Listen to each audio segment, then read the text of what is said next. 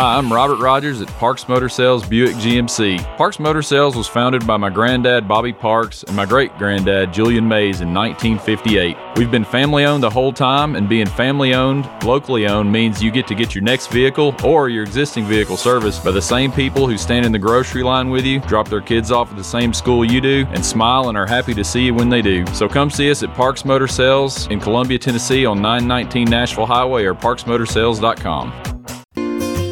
Hello, I'm Barbara Lincoln with Holland's Pharmacy. You may have heard our previous commercials about compression hosiery that we carry at Holland's Pharmacy. Well, we've recently expanded into a full line of knee braces, back, wrist, ankle, and other support wear. We will gladly help you get just the right fit for these items and, of course, special order items to ensure the proper fit. Come see us at Holland's Pharmacy, 1608 Hatcher Lane, or call us at 931 388 4233. 388 4233.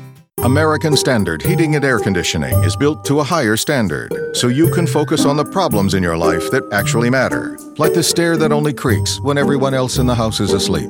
American Standard Heating and Air Conditioning, built to a higher standard. Call Davis Heating and Cooling at 931 388 2090 for all your home comfort needs. Davis Heating and Cooling is your local American Standard dealer and proudly serves the Maury County area. Find Davis Heating and Cooling online and on Facebook or call today 388 2090. Hi, I'm Steve, the garbage man. Are you new to Maury County? We want to welcome you and your family. We are a local residential garbage service and we want to be your garbage man. We've been around for over 30 years, so we have a reputation. Check us out at garbagemaninc.com or call Mike at 931 540 0919. You could also ask your neighbor. 931 540 0919. Are you thinking about a new fence? Maybe you need a pole barn. Then you should give Sands Fence Company a call. That's 931 309 1644. Will Sands has built his business based on the principles of honesty, quality, and integrity. Sands Fence Company has been in business for over 20 years, providing the community with farm, residential, and commercial fencing, as well as pole barns and buildings. Call today for a free estimate. Sands Fence Company, 931 309 1644. 931 309 1644. Brown's Body Shop has two locations to provide your vehicles with high quality body and frame repairs, the best paint jobs, and custom body fabrications. Brown's Body Shop has been successful for more than 50 years because of their highly trained personnel, competitive prices, superior customer care, and timely service. Don't put off body repairs or that custom paint job at Fenders. Go to Brown's Body Shop today, 1505 Nashville Highway in Columbia, or 129 Alpha Drive in Franklin. For 40 years, the Jewelers Bench has worked hard for their customers and provided the highest quality jewelry at the best price. They keep going back. Recent renovations have allowed them to expand their inventory. More high quality jewelry, custom vintage and estate pieces, and professional jewelry and watch repairs. They also buy gold. The Jewelers Bench, still here, still great service. 808 Trotwood Avenue, Columbia. Looking for convenience? Try Quick Mart Convenience Stores, conveniently located all across Maury County, southern Middle Tennessee, and North Alabama. Whether stopping in on your way to work for coffee and a biscuit, taking a plate lunch to go, or grabbing something cold to drink after a long hot day at work, there's always one nearby. Quick Mart Convenience Stores, conveniently located all across southern Middle Tennessee and North Alabama. Proudly serving Shell gasoline. Hello, this is John McEwen with McEwen Group Real Estate, located at 17A Public Square in beautiful downtown Columbia. Our family has over 40 years' experience selling farms, residential, recreational, and all types of real estate here in Middle Tennessee. Check us out online at McEwenGroup.com or on Facebook and Instagram at McEwen Group, or give me a call today at 931 628 1749. McEwen Group. Land is your legacy. Farmer Johnny here, Taylor Family Farm. I want to give y'all a little look see. We raise 100% non GMO, grass fed beef, pasture chicken, and pork on our family farm. Everything that we grow is raised with love and care to ensure the highest quality and nutrition for our family and customers. You can shop online at TaylorFamilyFarmTN.com or visit our farm store in person at Etheridge, Tennessee at 301 Dave Reisner Road. That's TaylorFamilyFarmTN.com for more information. Scalpel. Scalpel. Tweezers. Tweezers. Ham sandwich. Ham what? Sandwich. I was going to eat lunch when I got my oil changed earlier, but Take 5 is so fast I didn't have time. But, sir, you can't eat during surgery. Eh, one bite won't hurt. Mm. Whoops. Uh, napkin. Napkin! At Take 5, your oil change is faster than you think. Take 5, the stay in your car 10 minute oil change. This is Delk Kennedy, owner of Kennedy Broadcasting Company, operator of WKRM, historically 1340 AM, now 103.7 FM, and WKOM, 101.7 FM. We call ourselves Front Porch Radio, and I've said many times what that means. It means that we are working to connect this southern Middle Tennessee community one listener, one relationship at a time. And let me elaborate on what that means. In this community, we will relentlessly promote jobs, commerce, business, industry, education, arts, green space, music, rivers, the great outdoors, healthcare, churches, charities, sports, and all the great people of southern Middle Tennessee. Join us, help us, call us. Front Porch Radio, Delk Kennedy, thank you for listening.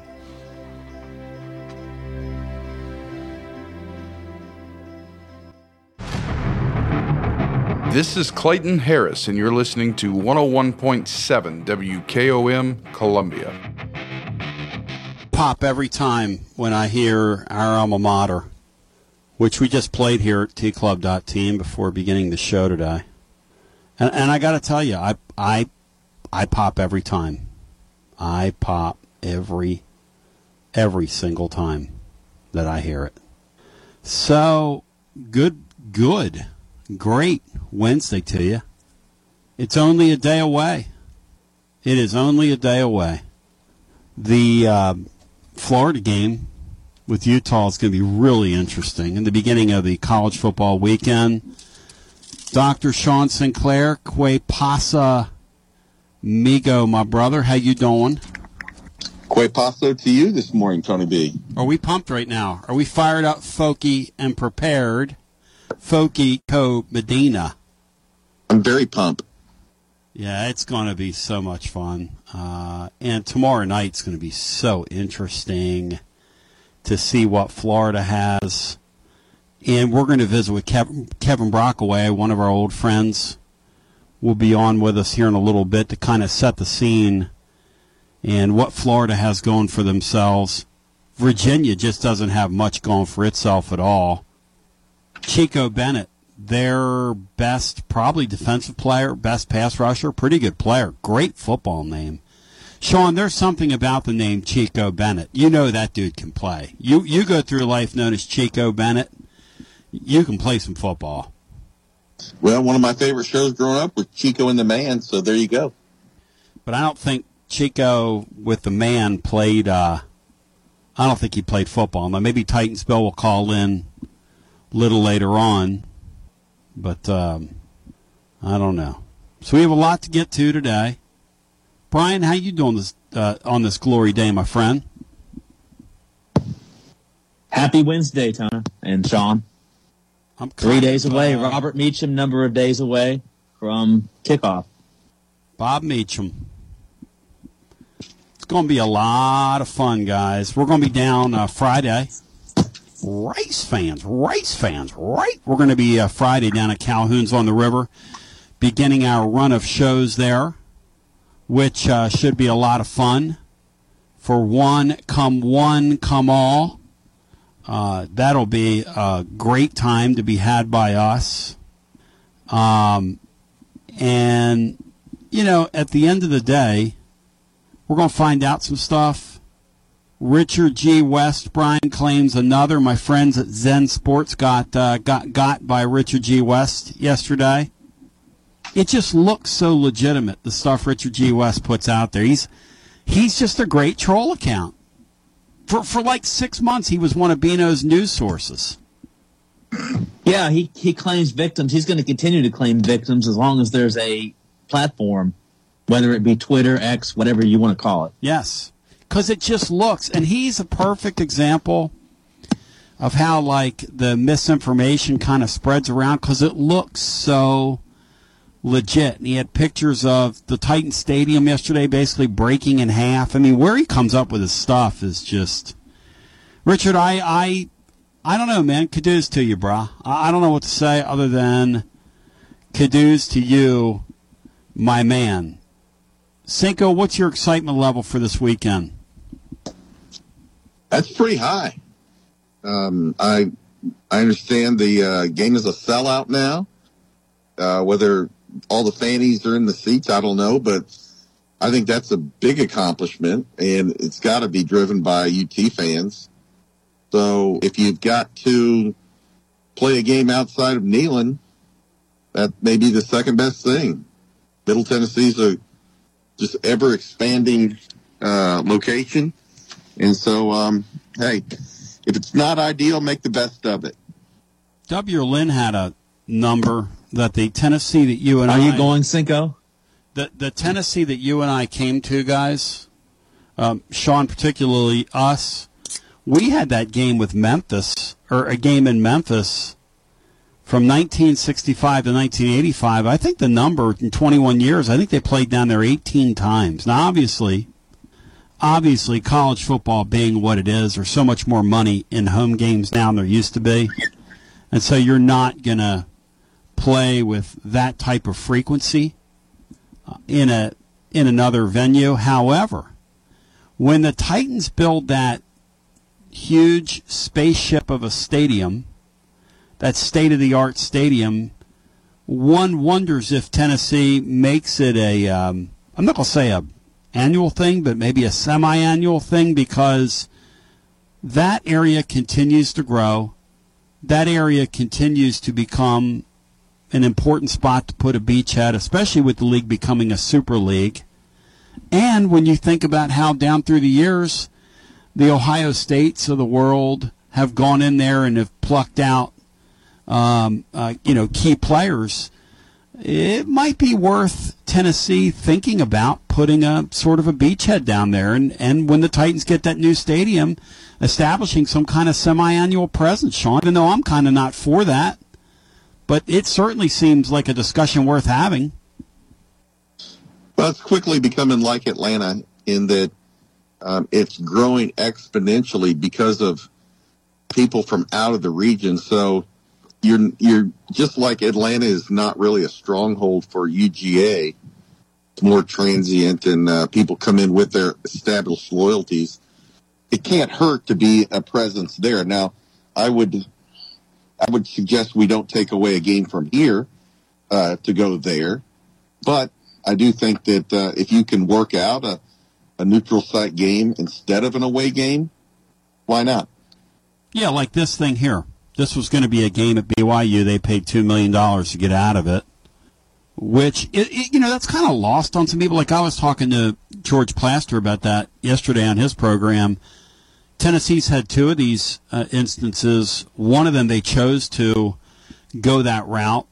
Personally, Sean, well, I mean, we could ask today the living listener if they had their way, would you rather be opening the season with BYU or opening the season with that poor, helpless Virginia program down in Nashville? You know, obviously the BYU game would be more compelling um, I don't know that that would be the best way with Tennessee's issues to start the year, though, Sean. I mean, I don't know, one way or another. Uh, what do you guys think? If you had your way, we're just spitballing here, sitting around the, the water cooler. If you guys had your way, would we be starting the season at BYU? Or would you play uh, this week uh, against a lesser opponent down in Nashville? I think um, I like the way it is. I, I don't know that I would have bought the game out to get this game, uh, but I, I understand why they might have done that. Uh, breaking in a new quarterback, uh, some other new faces in there. You didn't know Cooper Mays would be hurt when you took this game, so that's kind of irrelevant. But I like the way it is. Another an opportunity for Vol fans uh, to have a close interaction with their home team. Uh, I like this. Uh, you're not going to get 50,000 people to go out to uh, Utah to see BYU. And at one time I thought that going out there might stoke the flames on adding more poly kind of kids. Yeah. Uh, to the recruiting, but you know that's that, I'm not sure that's the case. Uh, the, most of those kids will be watching it on TV. They can watch you on TV anyway. So, um, I'm, I'm with the way things have turned out. I'm happy with the result. Is BYU like the Polynesian Notre Dame, Sean? Is that kind of that's always been my sense when you look at their roster down through the years. Well, you know, there was a uh, there was a vacuum for missions at one time, and the Mormon Church, the LDS Church, took it upon themselves to spread Christianity down there uh, throughout the, the Polynesian country, Tonga, and a lot of those. And so, um, you know, I celebrate that anytime someone's going to spread the good news. I, I, I celebrate that. So perhaps it is like a uh, uh, Notre Dame, but uh, the University of Utah, uh, you know, all throughout the West Coast brings in those players. But yeah, I think it's I think it's interesting. That I think what's more interesting is that a lot of those kids still take missions, and uh, in this day and time, show me another school that kids will take out two years of a potential pro contract to go spread the word.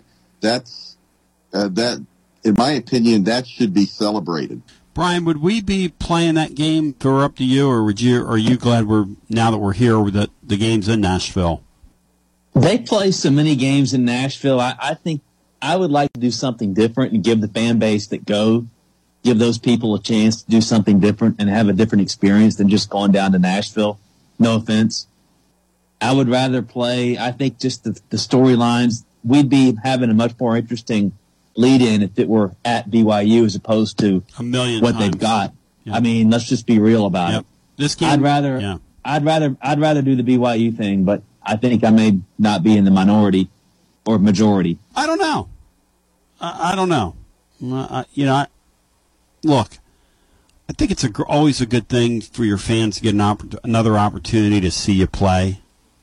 Uh, at the same time, though, the the level of competition, and this is a real credit and a compliment to what everybody at Tennessee's done in a short amount of time. Because you know what, a couple of years ago, this would have been a this would have been a compelling football game because that's kind of where Tennessee was a couple of years, at least expectation wise. Now they were better than that.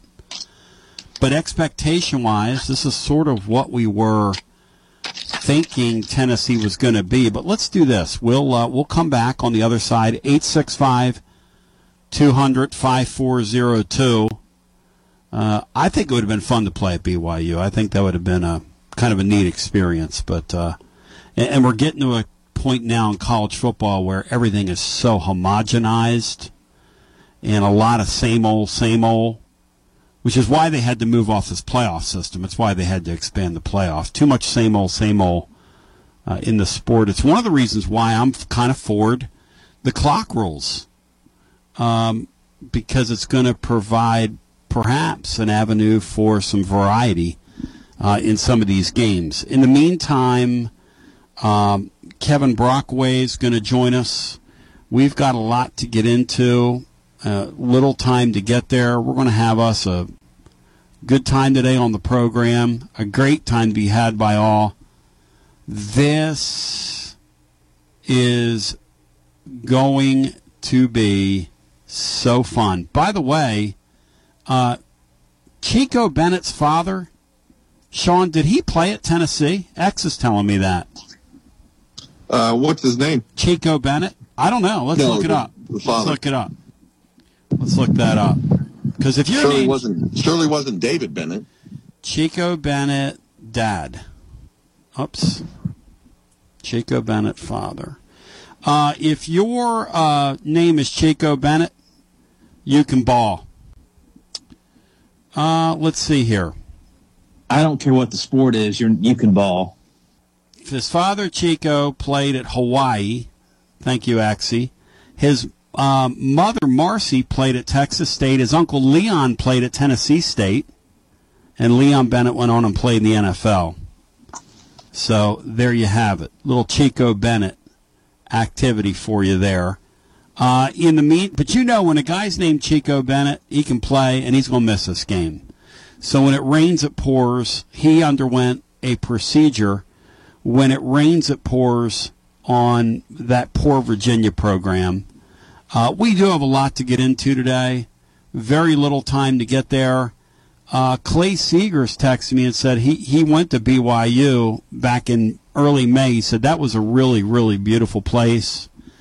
Not to be a contrarian here, I, I would lean toward Brian and, and, say that if I have my way, Tennessee be opening uh, the season out there. However, with the Mays injury, the uncertainty, all that good stuff, walking into a hornet's nest, having gotten beaten by him uh, three seasons ago, I- am not so sure. I'm not glad that, and Bino's going to call me a white flagger like they all do, but I'm not so sure that the right thing here wasn't to get out of that deal because the head coach and the AD wanted to get out of it, and that's what they did, and uh, there you have it. So, and the Virginia game, it's just a formality of what the score is going to be. Tennessee is Tennessee in no way, shape, or form uh, is in danger of losing that game. But if you have a thought on that, 865 200 5402. And then I'm going to ask you later on what your level of excitement is for this year from a 1 to 5 scale. 1, not really. 5, very excited. I am so excited for this year. I'm excited for this year here, and I'm excited for this year across the league, and I'm excited for the year nationally, like I haven't been in a long time. And maybe we can elaborate on some of the reasons why as we go along today. I'm really excited for tomorrow night's, uh, for some reason, for tomorrow night's Florida game. I want to get a look at them. I want to get a look at this Mertz guy. I want to see if they're really that pedestrian and that punchless, or if they surprise us and they're pretty good. it's just very intriguing to me. We'll come back and we'll do this with you on the other side after this. This is Terry Wilcox, aka the Chicken Man, aka T Willie, and you're listening to 101.7 FM WKOM, Columbia, Tennessee. Alert, alert! Columbia Chrysler Dodge Jeep Ram has a huge announcement. We're expanding our service center to get you in and out quicker than ever. That's right, five new service bays to get your vehicle back on the road. Don't drive a Chrysler, Dodge, Jeep, or Ram. It doesn't matter. Our certified technicians are trained to work on all makes or models. More service, less time. Only at Columbia Chrysler Dodge Jeep Ram. Family owned and operated. You can count on us. Hello, it's me, Terry Tillis from Tillis Jewelry. July reminds me of red, white, and blue. If you were born in July, your birthstone is the ruby, king of the precious stones, for its rarity, hardness, second only to diamonds. We have a beautiful collection from earrings to rings, modern and antique. If you were born in July, we'll take 10% off your purchase. Follow us on Facebook and Instagram. This is Dr. Dominic Mancini from the Dr. Gill Center. If your car was damaged in an auto accident, chances are you'd fix the car. Why wouldn't you give that same attention to yourself? Untreated whiplash injuries of the spinal column may lead to conditions such as headaches, numbness in the arms, neck and back pain. The doctors at the Dr. Gill Center specialize in detecting and treating such injuries from an auto accident. Accident consultations are free. Call me painfree.com or call 615 551 9224. In today's uncertain world, you can never be too careful about your family's financial future. That's why the Parker Group, a part of Baird's Private Wealth Management, is offering a free second opinion on your financial plans. Let us review your current plan, and we will identify any gaps and offer suggestions to improve it. Please call the Parker Group at 931 548 3737. That's 931 548 3737. Robert W. Baird and Company Incorporated does not offer tax or legal advice. Hi, Jimmy here for Columbia Ace Hardware. Columbia Ace Hardware now carries Magnolia Home by Joanna Gaines paint. Now their premium quality and huge selection of colors will be right in your neighborhood. Along with the award-winning service and advice Columbia Ace has always provided for your paint projects. Around the block, what you need in stock, with people who know their paint. Columbia Ace, the helpful place. Ace is the place with the helpful hardware, folks.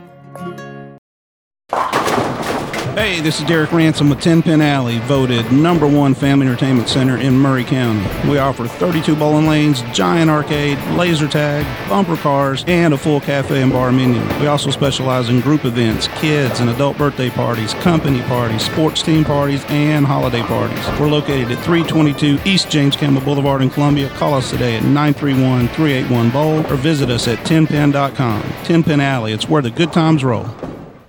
Do you have trees that need trimming or removed? Do you have stumps that you want ground? A1 Tree Removal is a family owned and operated business local to Columbia and Lewisburg and servicing surrounding Middle Tennessee. They are licensed and insured and provide free estimates. No job is too big, no tree is too small. Give old Luke a call or text Luke at 931 359 3113 or you can check them out on Facebook and tell A1 Tree Removal that you heard this ad on the radio. If you love America, you will love A1 Tree Removal. Automobile Keys is a local, family owned and operated car key programming business. Whether you need a smart key, switchblade key, key fob, transponder key, or just a basic car key replacement, we're your best choice for affordable, programmable replacement keys in minutes. Give us a call at 615 878 9087 or visit our website at automobilekeys.com. You can email us at cody at automobilekeys.com. Automobile Keys is a proud sponsor of Whitthorne Middle School football. Come by our van out front after the game and say hello. Go Tigers! Are you ready for some good old family fun? Don't miss the Maury County Fair, coming back to Maury County Park from August 31st to September 4th. Finish the summer with an extra special time at the Maury County Fair. You'll find a free kids zone. The jump and run events will pay 12000 in prizes, rodeo air, livestock shows, and much more. It's all the things you love, all together at the Maury County Fair. Follow us on Facebook and Instagram at Maury County Fair and Expo to check out all the events. We'll see you at the fair from August 31st to September 4th. You'll have to see it to believe it. Whoever said that must have been talking about Talladega. It's a place where chaos mixes with speed, and a playoffs weekend becomes a lifetime of memories. It's a tradition like no other, at a track like no other. And after it's all over, you still won't believe it ever happened.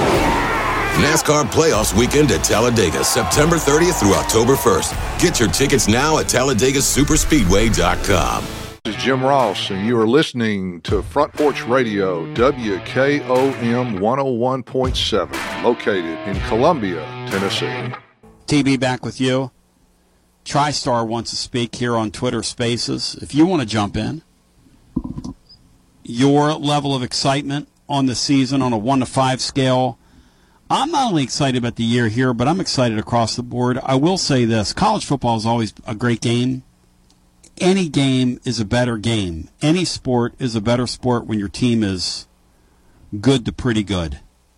Like right now, my Phillies are, shall we say, smoking hot, and they're surging right now, and that's made baseball very fun to me. College football, even when the Vols were struggling along and slogging along, was always good and always interesting. But when you're vying to be at the top, or you're not an eyesore, and and Tennessee is pretty darn good right now. I don't know if they're among the pantheons of the sport just yet, but they're pretty darn good. Uh, it makes the game extremely fun and extremely interesting. Let's go to Twitter Spaces. Uh, more spaces and more places. And let's get uh, TriStar in here. As I remind you, if you want to see the show, make the switch to Twitch. Make the switch to Twitch. Tony Basilio show over on Twitch. Let's go back to our uh, Twitter spaces and we'll bring the TriStar in here. TriStar, welcome in. Uh, what's going on, Tony Basilio? How you doing this morning? Good. Great to talk to you. Oh, no, uh, you said give a one to five. I'd give it a 98. No pun intended. So you're pumped right now. Oh, absolutely. Um, and the things I'm hearing out of Knoxville right now is that um, our front seven on defense is going to be pretty nasty in a good way. Sean, when's the last time we would uh, say something like that around these parts? That our front seven. A long time. How about it, Cinco and Brian? When's the last time you think we said that in a preseason? And I hear that is the case. I hear. I'm open to the possibility that part of Tennessee's offensive line struggles in the preseason has been that that front seven's just that good. Uh, Sean, that is a pretty good problem to have, isn't it? It's a very good problem to have. You uh, Absolutely. you can outscore most people, but you're still going to win championships with defense. As the dogs have proven, Yeah. TriStar, you got to get people off the field, man. They won't. They won't see a front seven like that when they face most of their opponents, No except d- for Georgia. No doubt, Brian. No doubt. Absolutely, and so I feel like another position group as well being kind of underlooked. And think about this: us and LSU are the only two teams in the SEC to have this, and that's two on the dope on dope watch list. Two running backs, yeah. Sean, what's your favorite underrated position group on the team? Uh, his is uh, his is the running back position. What what is your reply to that as you look at our roster? You know, we talked about uh, a couple months ago. Uh, you, uh, I guess, I had a conversation with Lee. Uh, you you termed it a disagreement, but I thought that the numbers may be down, but that the the uh, effectiveness might be up in the fact that the running backs would be better, and, and mentioned that I thought Jaylen Wright would have a would have a big year. Having said that, I don't want to steal uh, his comment, so I'm going to go with uh, I'm going to go with tight end. I I've always been a fan of Jacob Warren. Thought that thought that we could get more out of him, but uh, more and more I I keep hearing about uh, McCallan Castle. McCallan Castles.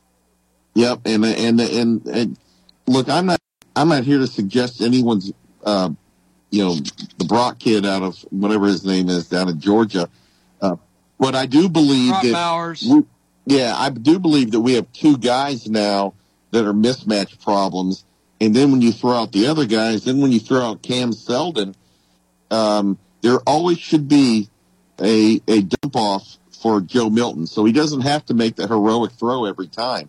I think there will always be somebody as a safety net open. So I'm going Oh, with a- tight end. Absolutely. What do you think there, TriStar? Um, well, I, I, I agree with that, and I'll make this point too.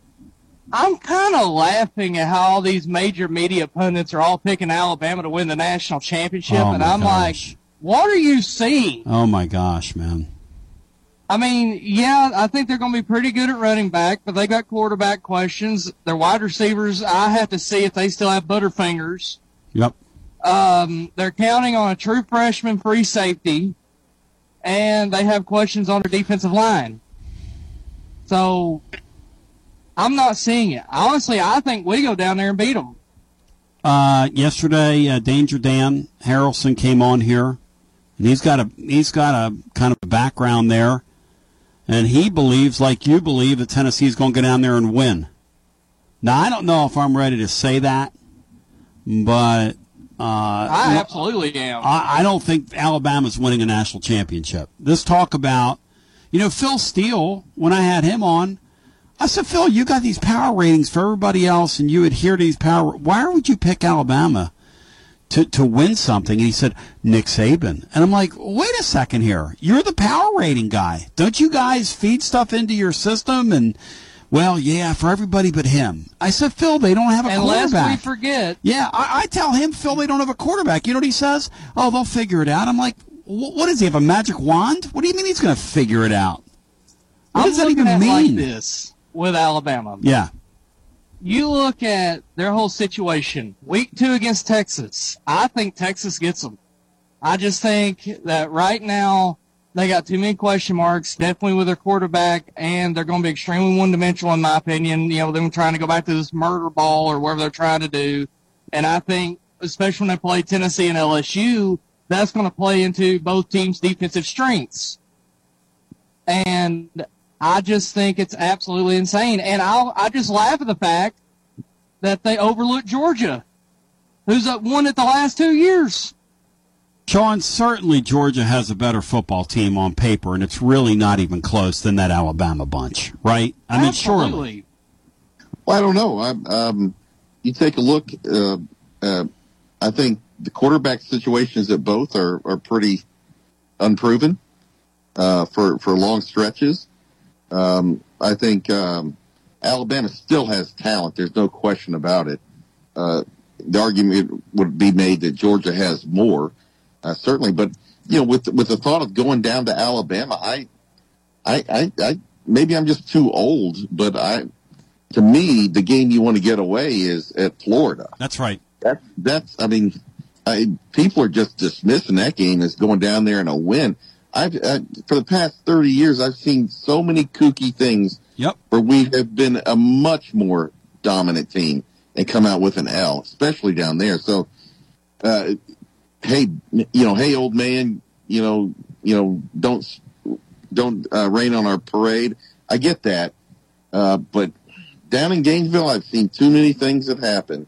So that's that's the one I want to focus on, and then worry about Alabama that way. And I've been getting Sean just absolutely drugged and attacked by people uh, for not popping enough, but that's a, that game's a concern of mine when I think of the status of Cooper Mays. It just is. I I want to see. I mean, it really Saturday and, and the next couple weeks are really two important dress rehearsals for that offensive line. Well, the, the thing is, when you go on the road, what do you have to have? You have to have defense. With all res- due respect to the caller, okay, they're they're nasty. Well, they haven't been nasty in twenty years, fifteen years on on defense for Tennessee. We've been okay here and there, but we've never been nasty. So you got to have that. You have a brand new quarterback. You know, I, I, again, he played okay at Vanderbilt, and he had some big plays at Clemson. He left. He left a lot of plays at Clemson uh, that he could have made as well. You're not allowed to say that. Well, I just did. And I'm again, so I know, gonna, but you're I'm not saying- allowed. saying- People are going I'm to not saying he hate. can or can't do it, but Right. he's, he's not proven. So you're you're you're taking, and then not only that, except for D. Williams, you have nothing proven at all in special teams. Cinco, there's a show in town that the other day said that he's going to be one of the top 10 picks in the draft. Joe Milton. Milton? Now listen, I hope that happens, Uh, but I will sell that. I mean, I hope the heck that happens. I'll, I'll, I'll take him having a whatever good- You want to put on that, and I'll take I'll take I'll take him the having a good solid year as a college quarterback. How about that?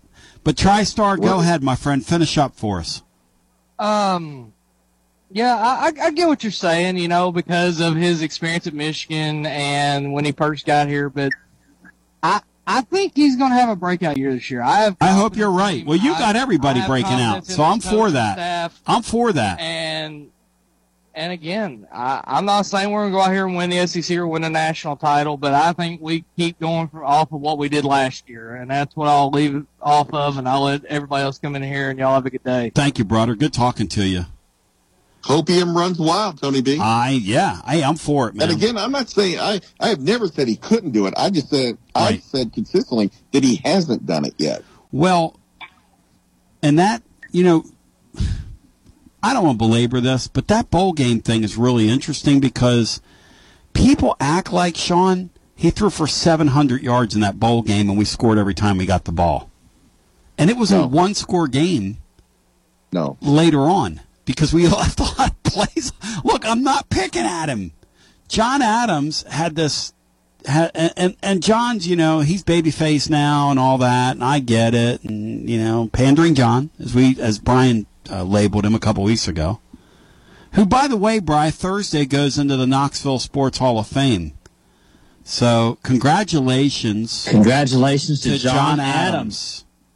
And I will be there for those festivities to hon- when John Adams is honored. Well, I, th- I think another thing, and uh, like, we were not lucky to win the game. Uh, Tennessee deserved it. Much better team. Uh, I'm. I'd like to see another. I don't know if I'll see another time in my life where one of our opponents messes up four consecutive field goal attempts. That Yes. was that, that was crazy. Crazy. That's the kind of stuff you see in ball games. That's just the way it is. Again, we weren't lucky. Tennessee deserved it. Oh, Much no. better team. Josh, uh, I mean, uh, Joe Milton played a very Yes. nice game. Yes. It wasn't a perfect game by any stretch. Yes. I saw where, and Kevin Brockway is going to join us for your Gainesville Sun. I saw where some sicko in Alabama, you, know, you, you had mentioned Alabama, um, I love their media because you talk about a cat that is bored. A guy named Matt Stahl, S T A H L. Can you make this up, Brian? Now we've dealt and interfaced with some pretty sick individuals on here in the past. Mike Hugan and being one of them on Fridays, who called last week's card a B plus and was like jumping out of his skin over last week's college card. Matt Stahl says, yes, Nick Saban's been smiling more during this year's Alabama football preseason camp, significantly more actually. Listen to this. Now I, I wish I could make this up. The Crimson Tide head coach has spent 3.42% of his total preseason press conferences smiling in 2023. That's more than double the percentage from any year from 2017 onward. This guy went back and counted, looking at the early press conferences, the amount of Nick Saban smiles. Now, I've heard of some preposterous bored media experiment kind of things in my past. Counting the smiles of a head coach. I mean, what what's next? How many like I don't know times in his uh, in his void um, he uh, was orange, yellow, uh, peanuts, plain. Well, I mean, what are we doing here, Brian? That's weird, but that's really weird, Brian. That's weird, but, you know, um, that speaks to something else. The hypothesis well, is that Saban's smile you, frequency and length during preseason camp is correlated to success or failure for that Alabama team. These people are literally doing this, Sean. What does it say to you, Sean, when you when you hear it think about something like this? Well, I think you're totally missing the boat on this. I mean, oh. you'd you'd be smiling too if you finally got that Butch Jones stank out of your program. Hey, yeah. They haven't done anything in a couple of years. Now that on year three of him moving on, it's reason to smile big if you're in Tuscaloosa. AL.com's Crimson Tide YouTube channel included most of Saban's press conferences dating back to the 2016 season. 2016 availabilities were omitted from the experiment because starting in 2017, the data is available. And a data set with two national titles, 2017 and 2022, college football playoff championship losses, and two seasons without a playoff bid, 2019 and 2022. This guy went back and watched all the videos observed with a stopwatch on an Apple i13 mini in hand. I mean, there's bored, and then there's this dude. This guy might be the biggest degenerate of all time. But if, in case you're wondering, in 2017, Nick Saban smiled a total of six times in one hour and 49 minutes and 55 seconds. I think this guy's serious, Sean. Do you really think this guy did this, or is he just kidding? Is he gaslighting the world here? There can't be much more to do down there than this. So, yeah, I think it's probably pretty accurate. I, before 2018, Saban smiled five times in the preseason. Imagine being Nick Saban and smiling five times while you're in front of the camera, one hour, 26 minutes, and 51 seconds, and you crack five smiles. You know, maybe maybe the supply chain is opened up and his hair dyes back in. There's something. Oh my gosh! You think he borrows from Dave Hart? Oh, I don't think Dave Hart's coming off of any of that. I'll tell you this right now: the fact that a guy in Alabama counted the the amount that Nick Saban smiled this preseason might be the most demented, and I'm talking about demented thing maybe ever. I I don't know. I mean, is that for real? That can't be for real, right? That can't be, as we say in the trade, is now joining us, who covers the University of Florida for the Gainesville Sun and the Gannett Florida Network, which makes him a brother in arms of the great John Adams. They're in the same network. Kevin Brockway joining us. Kev, how you doing, brother? Good, good. Great, Tony B. How are you, brother? It's a beautiful day to be alive and well. And, you know, I laugh because of the parts where you and I come from. We're what you call survivors who had the sense to get out. But first things first, how are you guys doing with the storms in the area? Yeah, you know, I arrived in Utah a day early. So, um, but I am, you know, checking on my friends there, and so far, so good in terms of uh, everyone being safe. So, uh, obviously, a lot of thoughts and prayers. It kind of hit that Big Bend region, which is about uh, 70 or 80 miles north of Gainesville, between, um, you know, Tallahassee and Gainesville. Um, so a lot of, you know, small fishing towns there, things of that nature, uh, really got hit hard. So, you know, thoughts, thoughts to them and, uh, you know, obviously Florida left early as well. They're actually in Dallas, Texas now, and then they're going to fly from Dallas to Utah tonight. So Florida spent time in Dallas preparing for the game. Yeah, you know, it was kind of an interesting strategy, but they didn't want to throw off their routine getting into Utah with the altitude for some reason, so they decided to. They did a practice early Tuesday, then flew to Texas. They're going to do a walkthrough in Dallas today, and then they're going to get into uh, Salt Lake City at about five o'clock tonight, which is uh, their uh, which was their normal plan, five p.m. local time, and um, you know from there uh, get ready for the game. What is it? What is because the altitude there? We were talking Tennessee could have been playing this week at BYU if they would have held to their original deal, or at least would have played them this year. The, the Virginia game on Tennessee's schedule. What I'm trying to say uh, was actually going to be the um, uh, a, a game with BYU.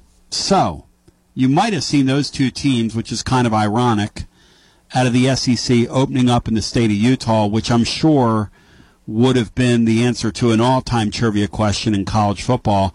But what is the altitude, and how do they think that's going to come into play uh, there? How much of a factor is it? You know, it's 4,000 feet, so it's not quite Denver. Denver's five. You know, Denver's a full mile high.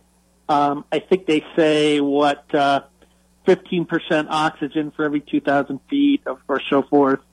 That it impacts uh, your oxygen levels. Uh, you know, as it relates to hypoxia and so forth. But you know, I talked to Shane Matthews about it because you know he's a former NFL player who uh, obviously you know played some games in Denver, and he talked a lot about uh, the fact that to really get fully acclimated takes 10 days. So you're not going out there 10 days early. Uh, and you just have to deal with it. You just have to hydrate, drink a lot of water. I think Florida, you know, hopefully, ha- you know, from, from their standpoint, hopefully having a little more depth will help because I think you rotate guys in and out and, you know, you just cross your fingers that, uh, these guys are going to be fresh for four quarters. I mean, it's no different from what Utah had to deal with here in the altitude. Um, but I felt if anything last year, Utah actually played a stronger second half than they did a first half. And, you know, if it wasn't for the Cam Rising pick in the end zone, uh, Utah probably could have won that game or at least sent it to overtime. There's a report out there today that Cam Rising was approached by Florida uh, to um, to join this year's club when Florida was in the market for a quarterback. Do you buy that? Possible. I mean, anything is possible. Tim Hartman was another guy that I'd heard uh, last year um, that they really wanted, but obviously he went to Notre Dame. I think there were a few guys out there uh, that they that they targeted, but um, they ended up with uh, Graham Mertz, and uh, you know we just got off the teleconference with Billy Napier, and I asked specifically about Mertz and uh, the communication between uh, he and Coach Napier and the offensive staff as far as the game plan and how smooth they expect that to go. And I think they really like Graham from that regard. I think they think Graham is a very intelligent guy, a guy that just soaks up the game plan, uh, very cerebral quarterback. So they think that that's going to go pretty well. I think the big question with Graham Mertz is the arm strength. I mean, is he going to be able to stretch the field? But he is a he is an accurate thrower, a more accurate thrower than Anthony Richardson. I've seen that in practice, and that may pay dividends to as far as sustaining drives. So that's interesting, right? Because you're obviously sacrificing a ton of athleticism going from Anthony Richardson to him. And so my question for you is, does Graham Mertz have the intangibles with that uh, accuracy of the arm, and do they have enough offense to carry the day? Yeah, you know, I think they have a few more playmakers. Uh, certainly losing Anthony Richardson is losing a playmaker, but I think Trevor Etienne, you know, Travis Etienne's younger brother, uh, is coming off a really strong freshman year. I, I'm hearing in camp that he's by far their best offensive player all around. I think you're going to see him catch the ball in the backfield a little more, do a little more things. He'll be returning kicks. Um, so he's a guy, obviously speed wise. Uh, this true freshman Eugene Wilson, uh, we're hearing a lot of good things about. We, we've seen, you know, in limited, you know, portions of fall camp, uh, just his quickness and his ability to break out of routes.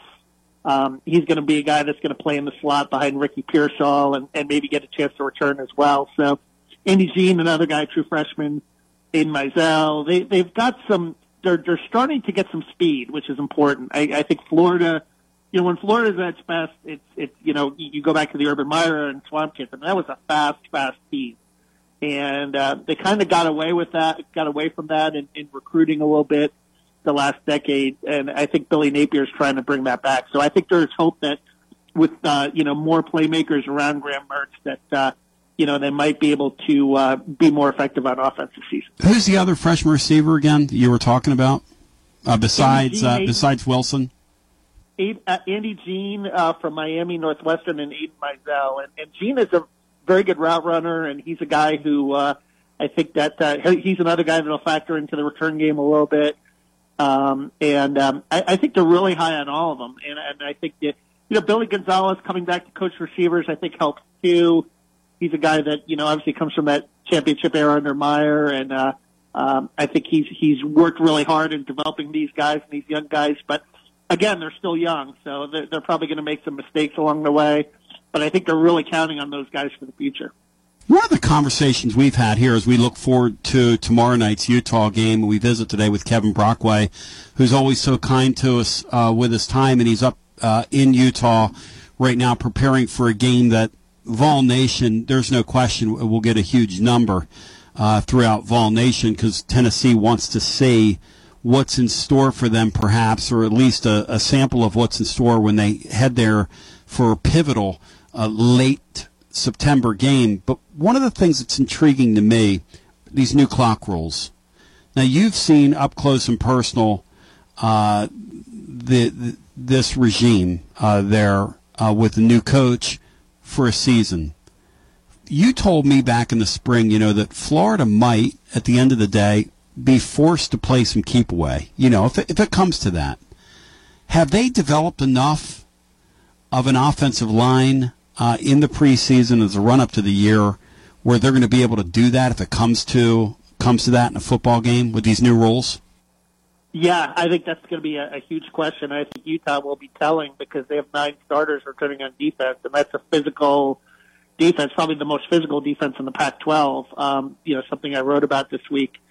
But I, I do think that uh, you know, I, I think their their hope. You know, Micah Mazzccua is a guy that's coming off shoulder surgery.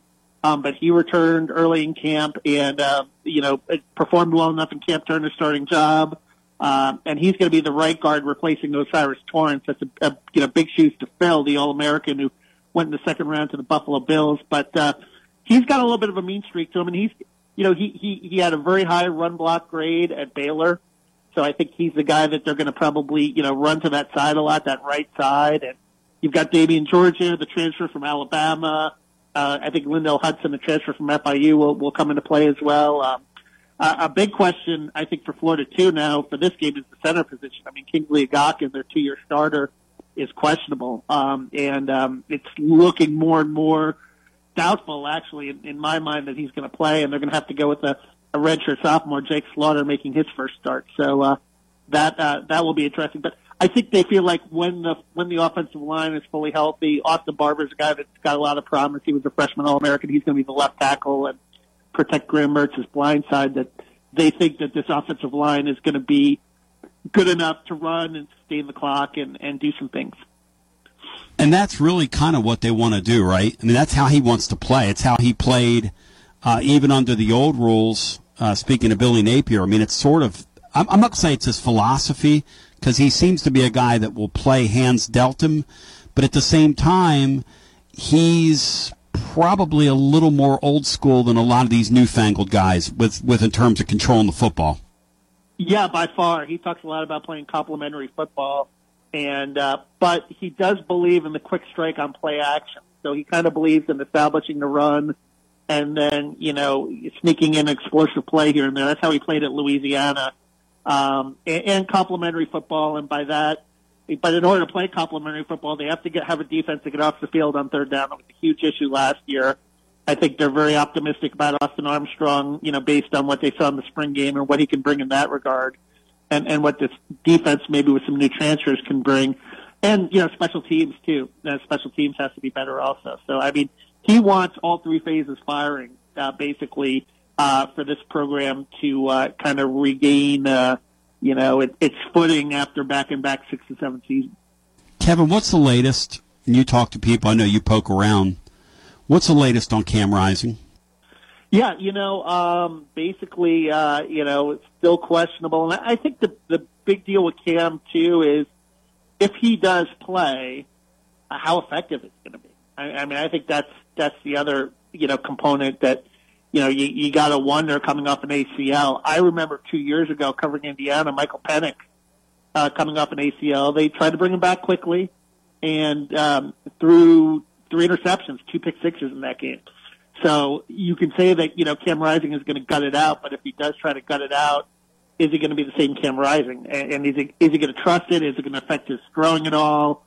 His ability to scramble out of the pocket? I think those are all big questions. But um, Bryson Barnes and Nate Johnson are two guys uh, behind him uh, that could play certainly, and, and Nate Johnson brings a different element. And I think you know Billy Napier saying that they're preparing for all three. So uh, we will. Uh, and most of the defensive players are. So we'll, we'll see if, if they do go with someone different, if that throws Florida off or not. Um, if they're saying the right things now, but it'll be interesting to see on the field on Thursday if that's the case. Are those guys running quarterbacks, throwing quarterbacks behind him, or we just don't know and won't know till we see it? Nate Johnson is more of the scrambler. He's the more athletic guy. He's from Clovis, California.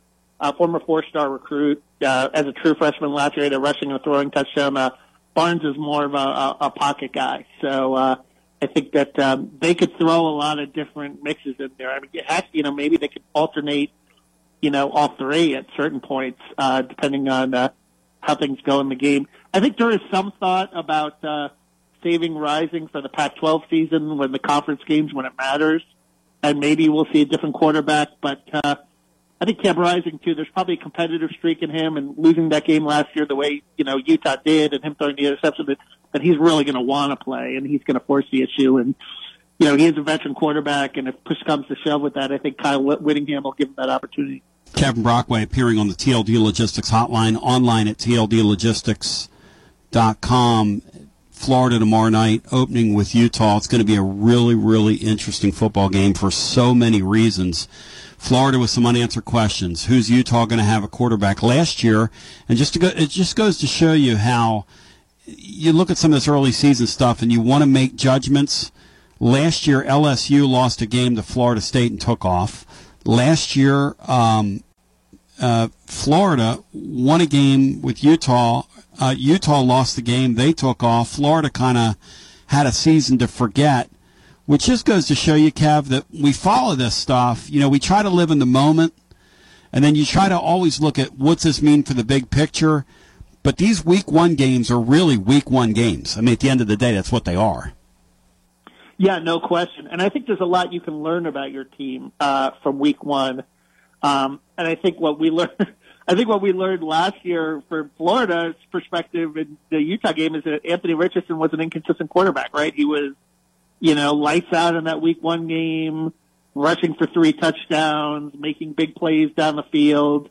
And then, you know, the following week against Kentucky laid a complete egg. So, um, you know, that's, that's kind of, you know, where, uh, you are in, in these scenarios. Um, you know, I, I don't think a loss would be the worst thing for, you know, Florida. If, if they were competitive though, I, I think you have to be competitive and, and you have to, give Utah, you know, a strong game um, and and not you know be completely blown out or demoralized. But I think if if you play a close tight game and you lose and you learn some things about your team and you're battle tested, you know, maybe that plays well coming back to the swamp, you know, facing Tennessee in a few weeks. You know, maybe you learn a little bit more about your team and you have that edge and that toughness about you and that sense of urgency going into that game that you wouldn't have if, if you won. So, uh, I, I think that there, there are two sides to this, but I, you know, I, I do think coming off the blowout bowl loss to in Las Vegas, if you have another blow blowout lows, uh, you know, blowout loss here out here west against Utah, then uh, you know, in the words of uh, Ron Zook, there'll be a, a lot of noise in the system uh, with uh, with Florida fans. Uh, you know, uh, towards Billy Napier uh, going into the home opener against McNeese, State.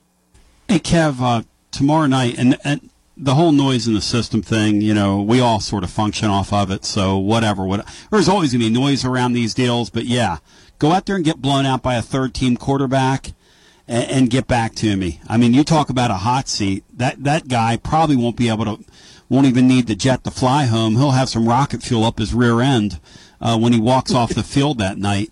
But your biggest question mark that you want to see tomorrow? Is it that center position with the redshirt freshman in there? Or is it that defense that at times last year was porous and, and looked almost uncoached at times? Yeah, I think that's the huge thing. I think the defense is the huge thing. And for Florida to take a step forward, the defense is going to have to be much, much better because I just don't see Graham Mertz as a guy that's going to be putting up 30 points a game. I think they're going to have to win a lot of games 27-20, those kind of games, uh, in order to win games in the SEC. And, and, and for them to do that, the defense is going to have to be, uh, lights out. And, uh, well, I wouldn't say lights out, but they're going to have to be better.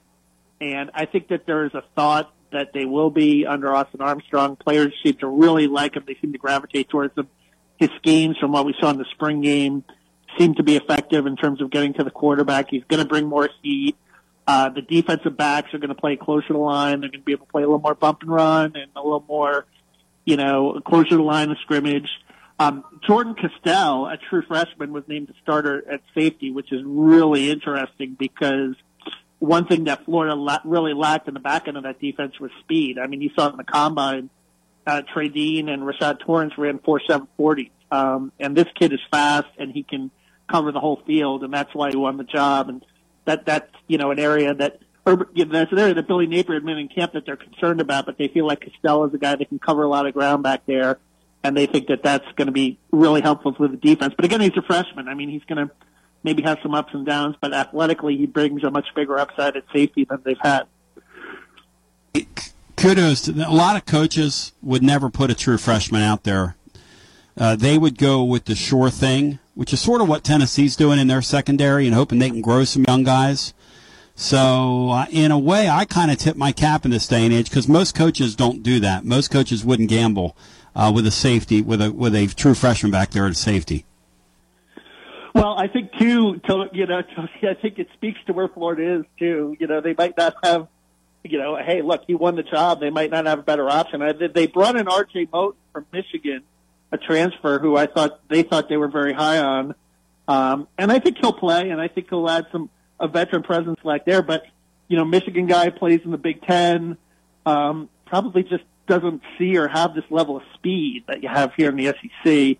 And uh, Castell is the guy that you know beat him out, and basically is going to be he's going to be the guy back there. And it's going to be uh, it's going to be very interesting. But you know, Billy Napier started Shemar James last year as a true freshman at linebacker and that paid dividends. I think if you're ready, you're ready. And I think that, you know, a lot of these kids, a lot better coached in high school now than they were 10 or 20 years ago. And some of these guys can step in and compete and do a good job right away. You know, particularly if you're a program like Florida and you're rebuilding, uh, you need those guys. Hey, Kev, anything else you want to add on the way out? And if folks want to read your work, tell them how they do so, my friend. And I, I really appreciate you taking some time on the TLD Logistics Hotline for us today. Yeah, no, Gatorsports.com, uh, Gainesville.com, uh, at Twitter, uh, Kevin Brockway G1. And, you know, I think this is fascinating for Graham Mertz, too. I mean, I think this is a guy who, uh, was, it didn't end well for him at Wisconsin, even though he was 19 and 13 as a starter there. Uh, but, you know, couldn't lead him to a big West, West even like a, you know, a, you know, a Big Ten West Division championship, uh, let alone a Big Ten championship. So he gets a fresh start. Let's see what kind of, uh, uh, you know, what he can do with it here at Florida, and can he be? You know, this is a third different starting quarterback three seasons at Florida. Can he be a guy that uh, turns this offense around a little bit? What was his record again at uh, at Wisconsin? Nineteen and thirteen. I mean, and you know, I, I think the other thing too is you know he, he was a shotgun guy in Kansas in high school, mm-hmm. and now he's going back to that shotgun pistol you know formation under you know Billy Napier when he was running more under center and you know, was in a, put in a lot of third and long situations, certainly at Wisconsin. So it'll be interesting to see if that, you know, kind of new lease on life, you know, working on the shotgun will, uh, will help them. Really going to be interesting. Going to be a compelling season uh, across the country uh, this year and in this league, man. I mean, you know, you talk about uh, Mertz, but really the quarterback play in this league, Kevin, our lifetime, you and I have been around here about the same time. I don't remember a year where it's this pedestrian on paper coming into the seat, or this many question marks anyway. Yeah, I think there's some news that, you know, Jayden Daniels at LSU showed us something last year. I think he's a guy who, uh, you know, certainly, but, you know, obviously, uh, Alabama is breaking in a new quarterback, right? Florida's breaking in a new quarterback. Uh, Tennessee with Joe Milton is a guy who's obviously got uh, a high upside, reminds me a lot of Anthony Richardson in terms of his athleticism and his arm strength, but, you know, can he put it together for 12 straight games? I mean, he had, he had consistency issues at, at you know, Michigan, so, I think it's uh, yeah, I think it's going to be an interesting season uh, for the uh, for the signal callers in, in the league, and uh, I know Chris Doering is really high on Devin Leary Kentucky, so uh, we'll see what he can do. Kev, much love to you. Enjoy your time at Utah, and you have a uh, great one, my friend. Have a Doc Gooden, as we used to say back in Long Island. Yeah, yeah, it's uh, it's great to catch up with you again, Tony. See you, brother. Kevin Brockway, one more time on your TLD Logistics hotline online, tldlogistics.com. On the other side, I want you to respond to what he just said about tomorrow night's game with Florida, Florida, Utah. And I want Sean to tell me what his thoughts were after hearing that download. And I went as in depth as I possibly could on the Florida Gators because the truth is, Tennessee's season opener Saturday is a celebration of that we're all back. It gets real it gets faux real. And you play, to quote Bon Jovi, you play for keeps when you go to Gainesville because you might not make it back. I've been everywhere, and still I'm standing tall. Josh Heupel's seen a million faces, and he's rocked them all. As we continue with more after this. Uh, by the way, hour two on the radio. How un, how um, just utterly uncivilized of me to not do the legal first. But hour two commences after this. This is Big Lou Maddox, and you're listening to the best radio in southern Middle Tennessee. WKOM 101.7 FM, Columbia. Hi, I'm Robert Rogers at Parks Motor Sales Buick GMC. And I'm Michael Parks Lawrence at Parks Motor Sales Buick GMC. Together, we're Mr. Bobby Parks' grandsons, and we run his dealership, and we are glad to be part of our local community. Being family owned and operated, we invest heavily in our community. We do things like sports teams, schools, bands, you name it. We try to help everybody we can. The reason why we do this is because we all love this community. So come do business with us, your neighbors, at Parks Motor Sales in Columbia, Tennessee, right off Nashville Highway, or at parksmotorsales.com. Hello, I'm Barbara Lincoln with Hollins Pharmacy. You may have heard our previous commercials about compression hosiery that we carry at Hollins Pharmacy. Well, we've recently expanded into a full line of knee braces, back, wrist, ankle, and other support wear. We will gladly help you get just the right fit for these items and, of course, special order items to ensure the proper fit. Come see us at Hollins Pharmacy, 1608 Hatcher Lane, or call us at 931 388 4233. 388 4233. American Standard Heating and Air Conditioning is built to a higher standard so you can focus on the problems in your life that actually matter, like the drywall that somehow isn't. American Standard Heating and Air Conditioning, built to a higher standard. Call Davis Heating and Cooling at 931 388 2090 for all your home comfort needs. Davis Heating and Cooling is your local American Standard dealer and proudly serves the Maury County area. Find Davis Heating and Cooling online and on Facebook or call today 388 2090. Hi, this is Steve, the garbage man. Y'all have heard me talk in the past about Packer, our mascot dog. Well, I have some sad news about Packer. She recently crossed over the Rainbow Bridge to join our other beloved pets of the past. Packer lived out her final days on our farm in Water Valley. She had a great 14 years of life after being rescued by Don from being thrown away as a pup in someone's garbage. Rest in peace, Packer. Are you thinking about a new fence? Maybe you need a pole barn. Then you should give Sands Fence Company a call. That's 931 309 1644. Will Sands has built his business based on the principles of honesty, quality, and integrity. Sands Fence Company has been in business for over 20 years, providing the community with farm, residential, and commercial fencing, as well as pole barns and buildings. Call today for a free estimate. Sands Fence Company, 931 309 1644. 931 309 1644. For 40 years, the Jewelers Bench has worked hard for their customers and provided the highest quality jewelry at the best price. They keep going back. Recent renovations have allowed them to expand their inventory.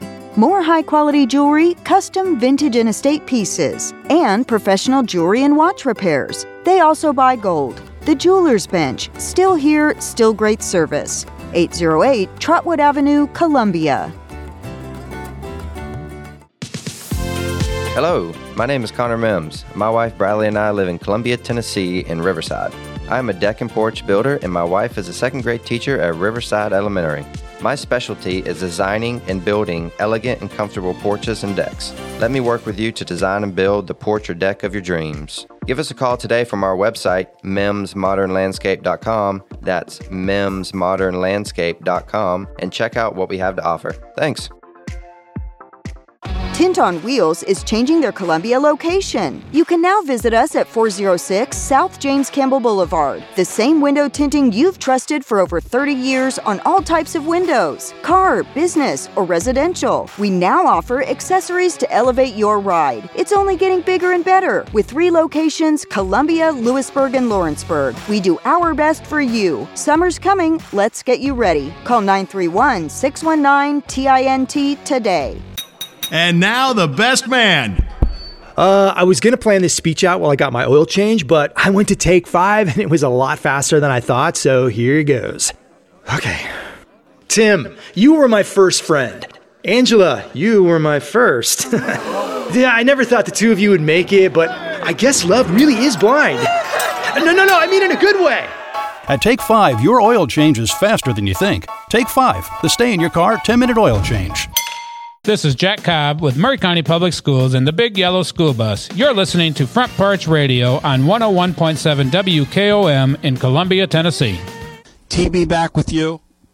865 200 5402. You know, you have these guests on, and they make you feel, sometimes they lull you to sleep, make you feel, oh, well, that team really sucks. Or they make you a little afraid, or whatever the word. To me, tomorrow we're going to see Utah play and 865 200 5402 if you want to join us. But let's park here on this Florida deal for a second.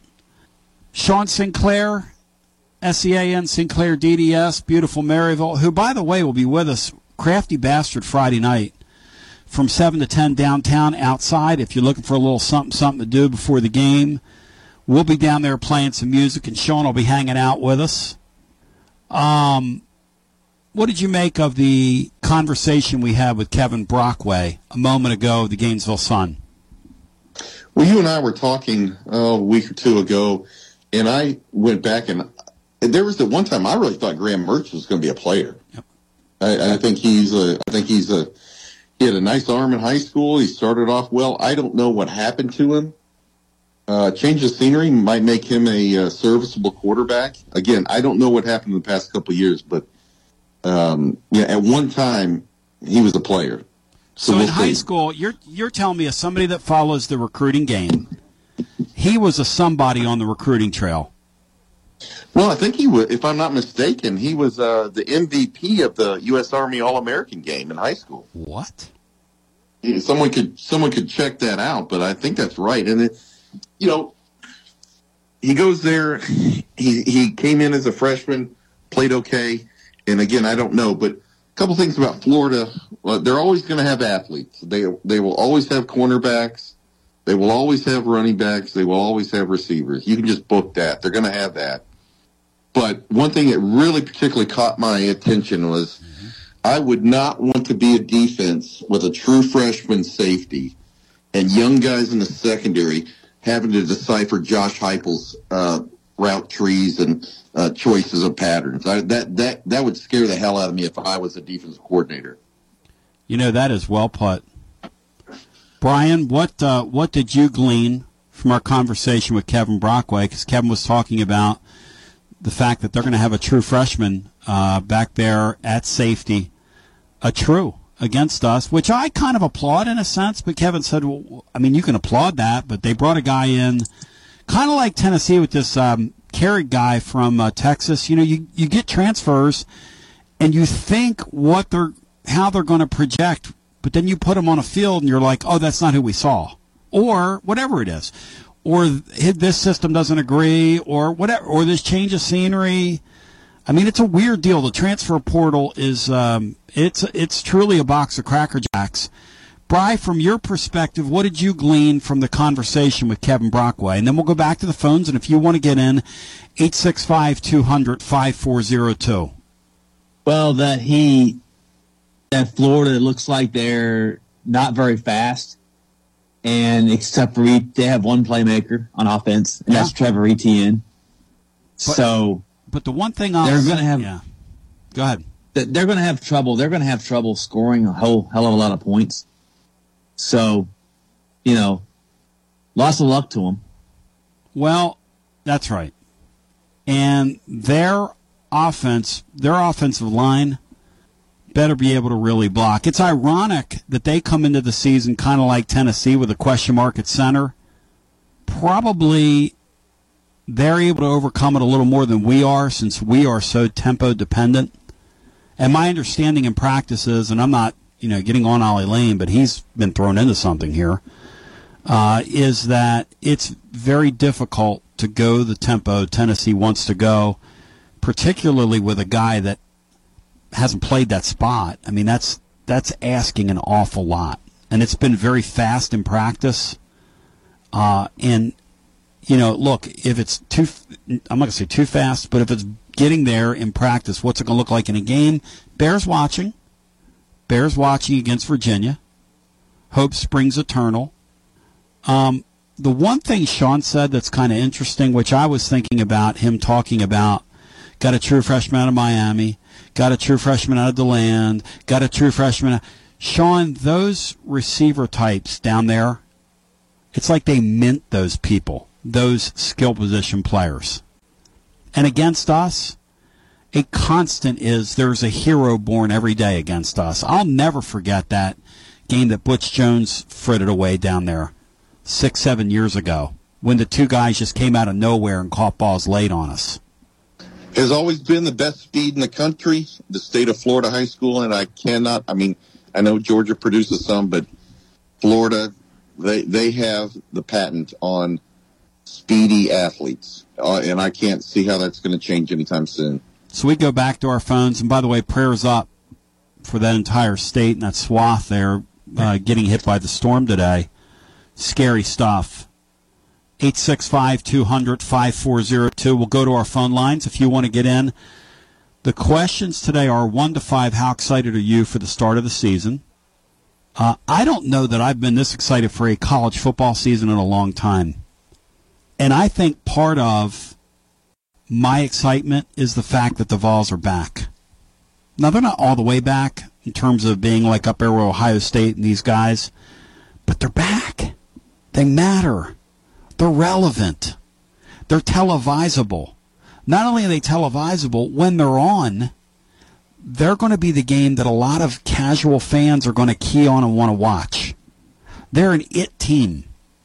It's fun being an it team. I hope they can back it up this year and play to that offensively.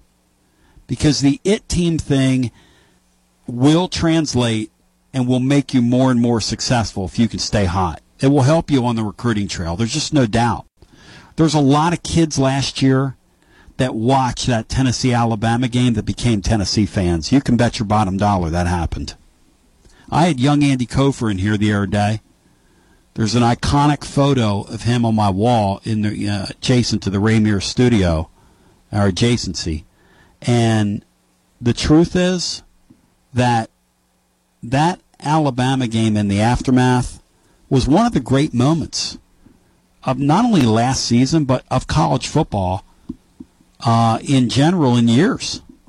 One of the great scenes ever.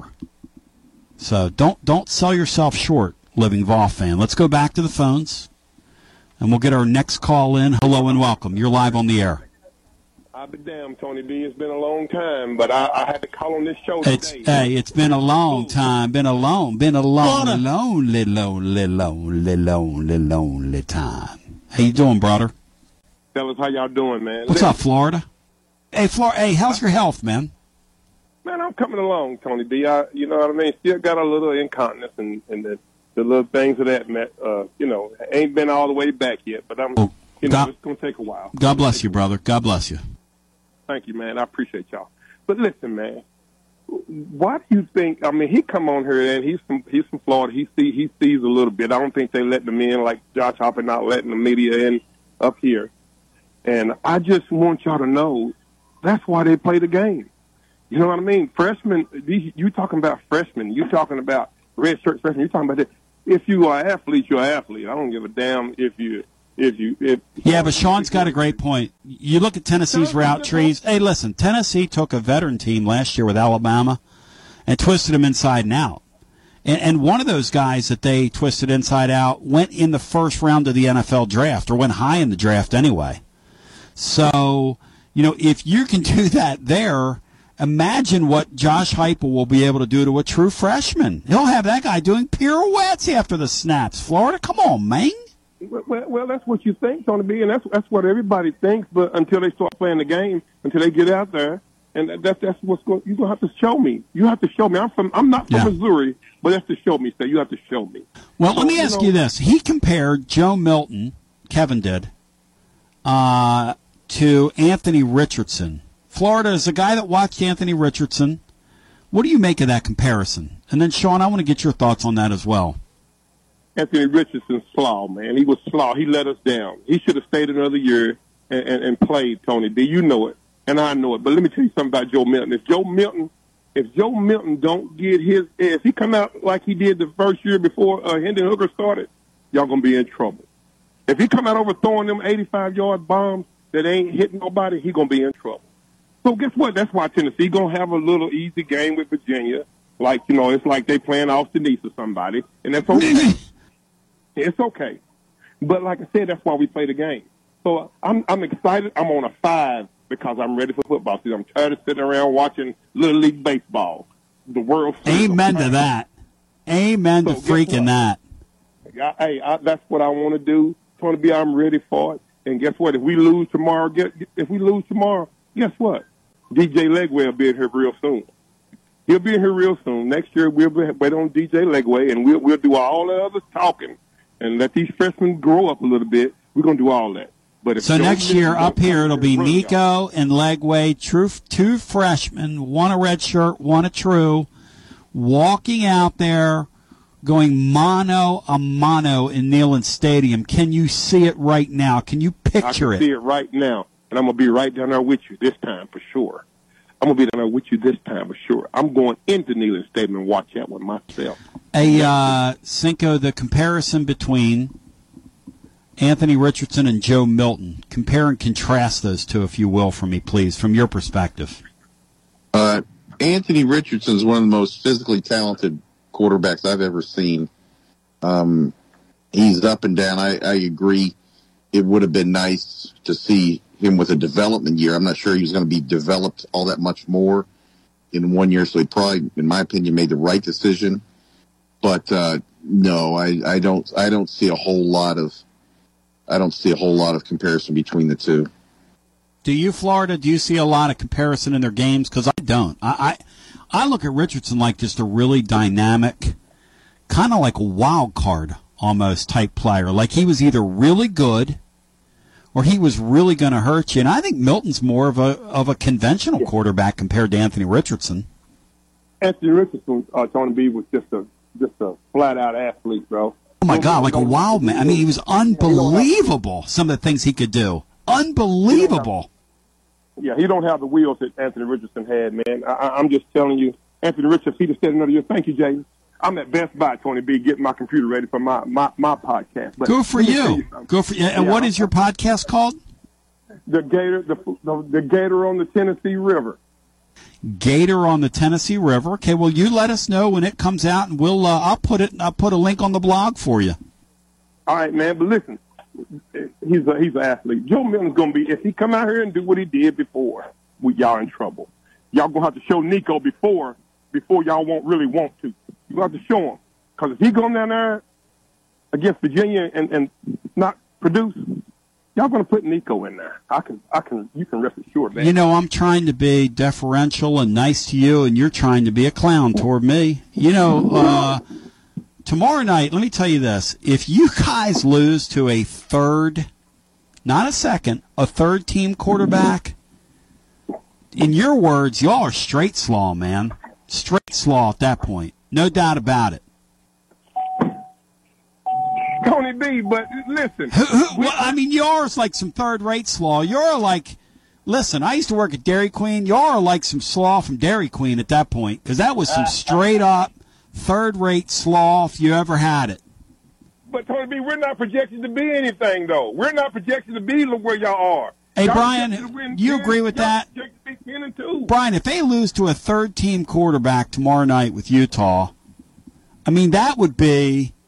You talk about Dairy Queen. What if it's the third? What if it's the third string quarterback who goes out there and balls and looks better than the third string quarterback, and they're on the road too You just confused in me. high altitude? Brian just confused me. He's giving you excuses.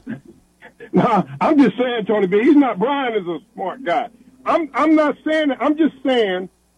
You know, you you, you just. This is just a gimmick game for y'all. You know, they just gave. No doubt about it. Virginia's a gimme game. Oh, guess what? Yep. If we go out here, if we go out here and do it, we hell, we were six and four last year, eight, six and twelve. How can Florida get there where the fans, people like you and Kevin saying, well, you know, if they lose, man, you know, they come back and maybe it gives them more zip for Tennessee. How do you get there? What happened to the Florida Gators? What happened to your zip, man? Your zing? Hey man, you still got the zing, and you still got. You can't be sitting there on your podcast uh, spewing that stuff. You'll sound like me. You still got the zing, and you still got the zip, but you just ain't got the whip. You got to have a whip to cruise down the road, Tony B. That's what Matt Dixon was accusing me of yesterday. He said, You're on here talking like, you know, we can't do this and we can't do that and we can't. But I'll give Florida credit, Brian. Florida's not on here like a couple years ago. Florida knows what's going to happen when, when the Vols go to Gainesville. You can tell that. No, I, I, when we when you come to Gainesville, it's hard to beat an SEC team. These Oh, teams stop. every year play each other great. Oh, stop. They play each other great. They do. When have you seen a blowout from each team? No, you're right. In this league, the difference is people say, well, like I, my friends ask me that live outside the area, they go, why, why is the SEC so tough? And I say, the SEC's tough because of the bottom of it. It's not the top of it. The top, the teams are incredible, obviously. But the middle bottom, that middle, those middle bottom teams are physical, possessing a bunch of, every team's got some NFL players on it. And in the oh, ACC, that ain't the case. In the Big 12, that ain't the case. In West Coast football, that's not the case. And in the Big 10, really, that's not the case. This league here, the middle bottom teams are very good. Now, they get beat up playing in this league, but if they played in other leagues, the middle bottom teams would do work in other leagues. I would, it would be interesting to see like take an Ole Miss and a Mississippi State guys over the last 15 years and put them in the ACC and let them play, um, I don't know, Clemson schedule and see, Brian, what it would look like. I promise you, each year it'd be two or three games different. I promise you that. Yeah, they would be a favorite against most teams except for maybe Clemson and, and Florida State or teams at the right top of the Right league. the very top. But everybody else, they would. That's exactly right. So while, whereas in this league, through through an eight game schedule, you, if you're them, would put up like a three and five record. There, you'd probably go six and two. And I'm not being, you know, facetious or funny or anything when I say that. That's the reality, though, when you play in this league. Even like Florida last year, Florida got beat up as the year went on and got demoralized, and then got blown out in a bowl game. You're the man, Florida. Thank you, man. I appreciate y'all guys, man. I, I love you, man. God bless you, brother. Yeah, I'm glad you're back on the back on the mend. Eight six five two hundred five four zero two. If you want to join us, Nick Saban apparently just smiled again.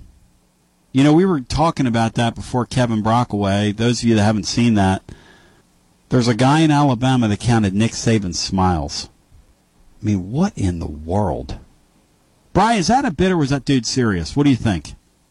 You've had a chance to think about it. A bit or serious? Uh, giving giving someone he's in Alabama, I'd say that's probably a serious thing he was doing. Good night, almighty. Have you guys seen, by the way, one other thing I want to throw into the conversation here? What's the greatest sports spectacle you were ever a part of?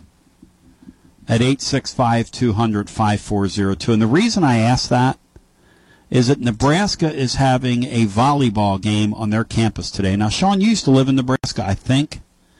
I don't know if volleyball's always been a thing or if they just have a like a Tony Vitello type volleyball coach there, but they are expecting 90,000 people today at a volleyball game uh, in their stadium, in Memorial Stadium. The Barcelona world record is 91,648 for a women's sporting event, and Nebraska is saying they're going to beat that record today uh, when they they've sold over 90,000 tickets for their volleyball day. And they're going to play something called Nebraska Omaha and then something called Nebraska Kearney. So, Cinco, were those people into into volleyball when you were there, or is this like a thing that's just happened when they're as their football team has slid? What's going on? I can't speak to um, I can't speak much at all to to uh, volleyball, uh, but there's some rabid fans. They're hungry for something, uh, but I I would be highly surprised if they get ninety thousand people into that stadium. You, you better sure hope there's no wind going on there. That's gonna throw that game all to heck. Well, ain't that ain't that the truth? What's your favorite Sean sports spectacle?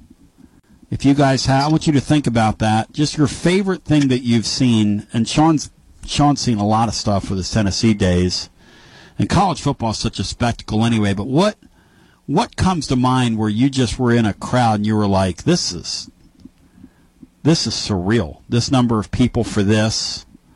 Um, I've often often wondered what it would be like to go to one of those. Uh, what do they call those things, Brian? With the that the NHL does when they play in the um, they play in those outdoor stadiums, like um, oh, the Midwinter Classic or something. Yeah, those things. Like when you like go to Fenway Park or whatever and play a uh, play a hockey game. I would imagine that's pretty cool. Now, I don't like the cold. Uh, so that wouldn't be all that great to me, but to somebody who could put up with the cold, has these polar bear tendencies, hey, more power to you. 865 200 5402 if you want to get in the hunt and in the mix with us today, or if you want to uh, speak from the magic of uh, Twitter Spaces, have at it. We're going to come back. It is uh, a Wednesday edition. A Wednesday. race fans, race fans, as we continue with more on the other side right after this. This is Big Lou Maddox, and you're listening to the best radio in southern Middle Tennessee. WKOM 101.7 FM, Columbia. Celebrate you with a new vehicle from Chrysler Dodge Jeep Ram of Columbia. We have a huge selection of new vehicles waiting for you. We're talking cars, trucks, and SUVs. And if you're in the business of selling your vehicle, we've got you covered. We'll buy from you even if you don't buy from us. At Chrysler Dodge Jeep Ram of Columbia, we're locally owned and operated and proud to serve our community as the largest CDJR dealership in Tennessee. Find your new ride today when you visit Chrysler Dodge Jeep Ram of Columbia. Hello, this is Rick Tillis from Tillis Jewelry. What is a full service jeweler? Experienced staff, custom designers, in house jewelry repairs, and beautiful jewelry. Yes, at Tillis Jewelry, we are passionate, knowledgeable, and committed to integrity. We strive to be the best in our community and in our profession. We build long term relationships and become part of family traditions that will cross generations. We delight clients by providing an unparalleled selection, superior service, and exceptional value. Tillis Jewelry, we exceed your expectations. Do you suffer from knee pain? Is it painful to walk or perform your day to day activities? If so, we have great news at the Dr. Gill Center. We can relieve your knee pain fast and easy with no downtime and no surgery. The FDA has approved a new non surgical treatment for knee pain, and it's covered by most major insurance, including Medicare. This treatment has helped millions of people across the nation. Call today to see if you qualify for a free consultation and get back to a pain free life. 615 551 9224. Brown's Body Shop has two locations to provide your vehicles with high quality body and frame repairs, the best paint jobs, and custom body fabrications. Brown's Body Shop has been successful for more than 50 years because of their highly trained personnel, competitive prices, superior customer care, and timely service. Don't put off body repairs or that custom paint job at Fenders. Go to Brown's Body Shop today, 1505 Nashville Highway in Columbia, or 129 Alpha Drive in Franklin. Looking for convenience? Try Quick Mart Convenience Stores, conveniently located all across Maury County, southern Middle Tennessee, and North Alabama. Whether stopping in on your way to work for coffee and a biscuit, taking a plate lunch to go, or grabbing something cold to drink after a long hot day at work, there's always one nearby. Quick Mart Convenience Stores, conveniently located all across southern Middle Tennessee and North Alabama. Proudly serving Shell gasoline. Hey, this is Derek Ransom with 10 Pin Alley, voted number one family entertainment center in Maury County. We offer 32 bowling lanes, giant arcade, laser tag, bumper cars, and a full cafe and bar menu. We also specialize in group events, kids and adult birthday parties, company parties, sports team parties, and holiday parties. We're located at 322 East James Campbell Boulevard in Columbia. Call us today at 931 381 Bowl or visit us at 10pin.com. 10 Pin Alley, it's where the good times roll. This is Mark Curry at the Trailer Store. We are a local, family owned business. Every day, I work with my wife Susie, my mother Becky, and my son Justin. We offer a full line of lawnmower trailers, utility trailers, stock trailers, and a full line of trailer parts. We also offer service. Come see us at 1021 New Lewisburg Highway. Call us at 931 381 2795. That's 931 381 2795. Hey, this is Trip Stoltz, owner and manager of Columbia Ace Hardware. Come see us Saturday, September 9th and let your first cookout be on us. With the purchase of any grill, you will receive an Omaha Steaks voucher for 12 steak burgers and 12 beef franks free. We also will have hamburgers for the first 100 customers between 11 and 2 until we run out. Come see us Saturday, September 9th at 112 East James Campbell Boulevard, Columbia, Tennessee. Ace is the place with the helpful hardware, folks. I am Jack Blackstone. And I'm Emery Blackstone. Together, we are Greenway Tech Repair. Tired of slow computers, cracked phone screens, and fancy home electronics you don't know how to use? We can help. We provide local on site services as well as remote troubleshooting for any job, no matter how large or small, from computers and laptops to mobile devices and home electronics. We Blackstone brothers are eager to serve our community. Find us on Facebook at Greenway Tech Repair or by phone at 931 388 2691. That's on Facebook at Greenway Tech Repair or by phone at 931 388 2691. The fair is back. Maury County Fair returns August 31st to September 4th. Rodeo air, jump and run competitions, and motocross. Check out live exotic animals and science shows in the free Kids Zone. And enjoy all the carnival rides, games, and food you know and love. Livestock shows, exhibitor competitions, the rodeo, and so much more. Don't miss the Maury County Fair, August 31st to September 4th, on Facebook and Instagram at Maury County Fair and Exposition and online at maurycountyfair.com. You'll have to see it to believe it. Whoever said that must have been talking about Talladega. It's a place where chaos mixes with speed, and a playoffs weekend becomes a lifetime of memories. It's a tradition like no other, at a track like no other. And after it's all over, you still won't believe it ever happened. NASCAR Playoffs Weekend at Talladega, September 30th through October 1st. Get your tickets now at TalladegaSuperspeedway.com. Jim Ross, and you are listening to Front Porch Radio, WKOM 101.7, located in Columbia, Tennessee. So we welcome you back on a Wednesday. Most interesting thing, when I was a young talk show host, I didn't understand the way the seasons worked. And so you do a show and you take things personally, okay? And, and I'm talking to those of you that are in the business to listen to the show because this is a show of record and a lot of the kids that listen that want to get into this. Really interesting aspect. And Sean will tell you this, and Brian will tell you this. We've been doing this for years. Really interesting aspect of what we're doing. The closer you get to the season, the more the calls kind of slow down. And if you stop and think about it, for unless you've got a flashpoint controversy going on, something to that effect. Stop and think about it for a second, it makes sense. Here's why. It's all been said. when you have a when you have a settled quarterback situation like Tennessee does, and you don't have a ton of positions up for grabs, and you've got harmony on your coaching staff, it's sort of all been said. Now, I'm not supposed to say that out loud because we get on here and just sort of celebrate each other, but it's been kind of a slow call day. So, in our remaining time together, if you want to jump in, 865 200 5402. Again, 865 200 5402. That's, um, that's kind of the nature of where we are uh, right now. And it is. Um, it's a it's a rather slow day. So if you want to jump in, do that. Also, special shout out today to one of our listeners, uh, Joe Clevenger. Joseph was recently uh, in a uh, terrible car accident, and um, Joseph, I want you to know that uh, prayed for you this morning, and we stand with you. And please let us know if there's anything we can do for you further. But I uh, wanted to let you know that somebody out there had your back. In the meantime, let's go to the phones and we'll get our next call in.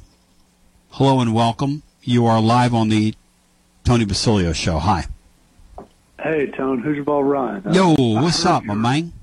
Not too much, dude. I, I heard your call about the most, was it the most unique sporting thing you've ever Yeah, like to? just a spectacle you were in. You were like, wow, this is this is really unique. Yes, is different because that's what that's going to be.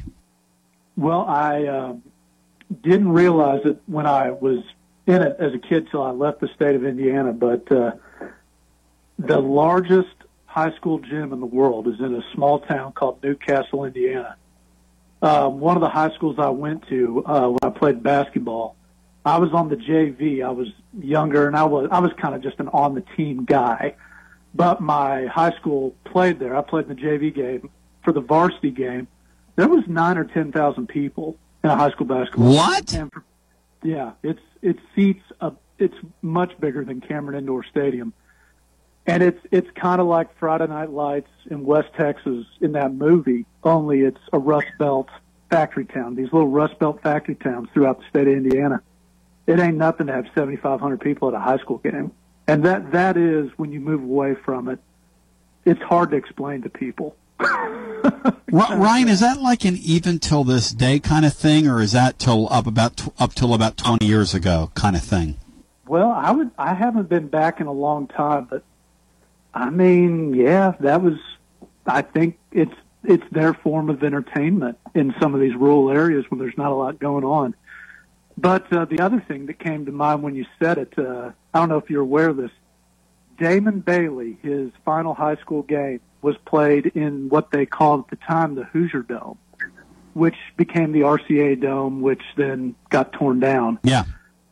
I think they had seventy some odd thousand people there to watch a high school basketball. game. What? And and that is a record that will never be broken. Now uh, I, uh, I I know. I was I was like two years old when that happened, but that's something that if you're a fan of Indiana sports, particularly basketball, every Hoosier is aware of that.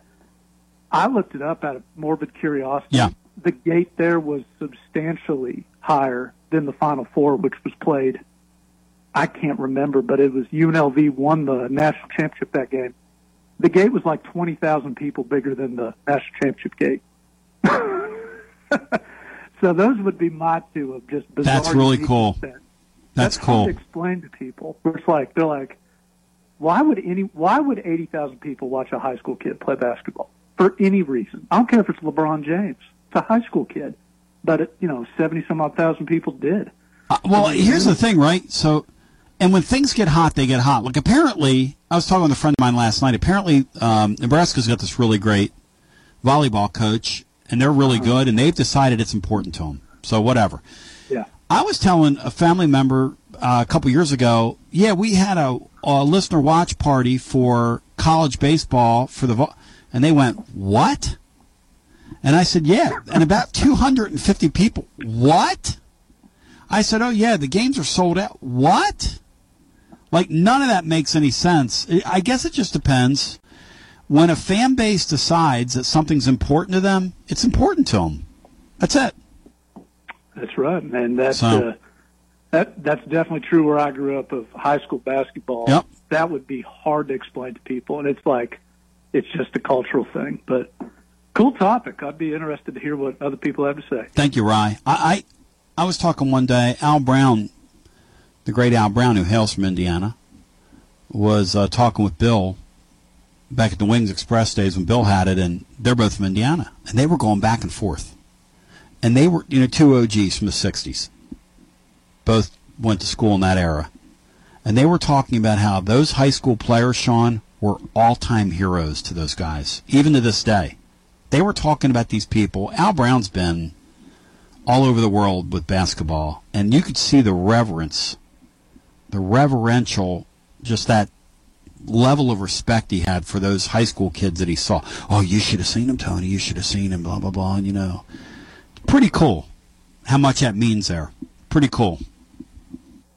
Absolutely, and when you had a, I mean, when a lot of those kids went to Indiana and were good, uh, but the Bob Knight, I mean that that cross border thing with Kentucky was huge because both those states, um, I think Kentucky's the same way with their you know in state guys. If you're if you're great and you play in state for the school, uh, it's much like Tennessee football players. So you you can you can just count that the rest of your life is going to be easy street.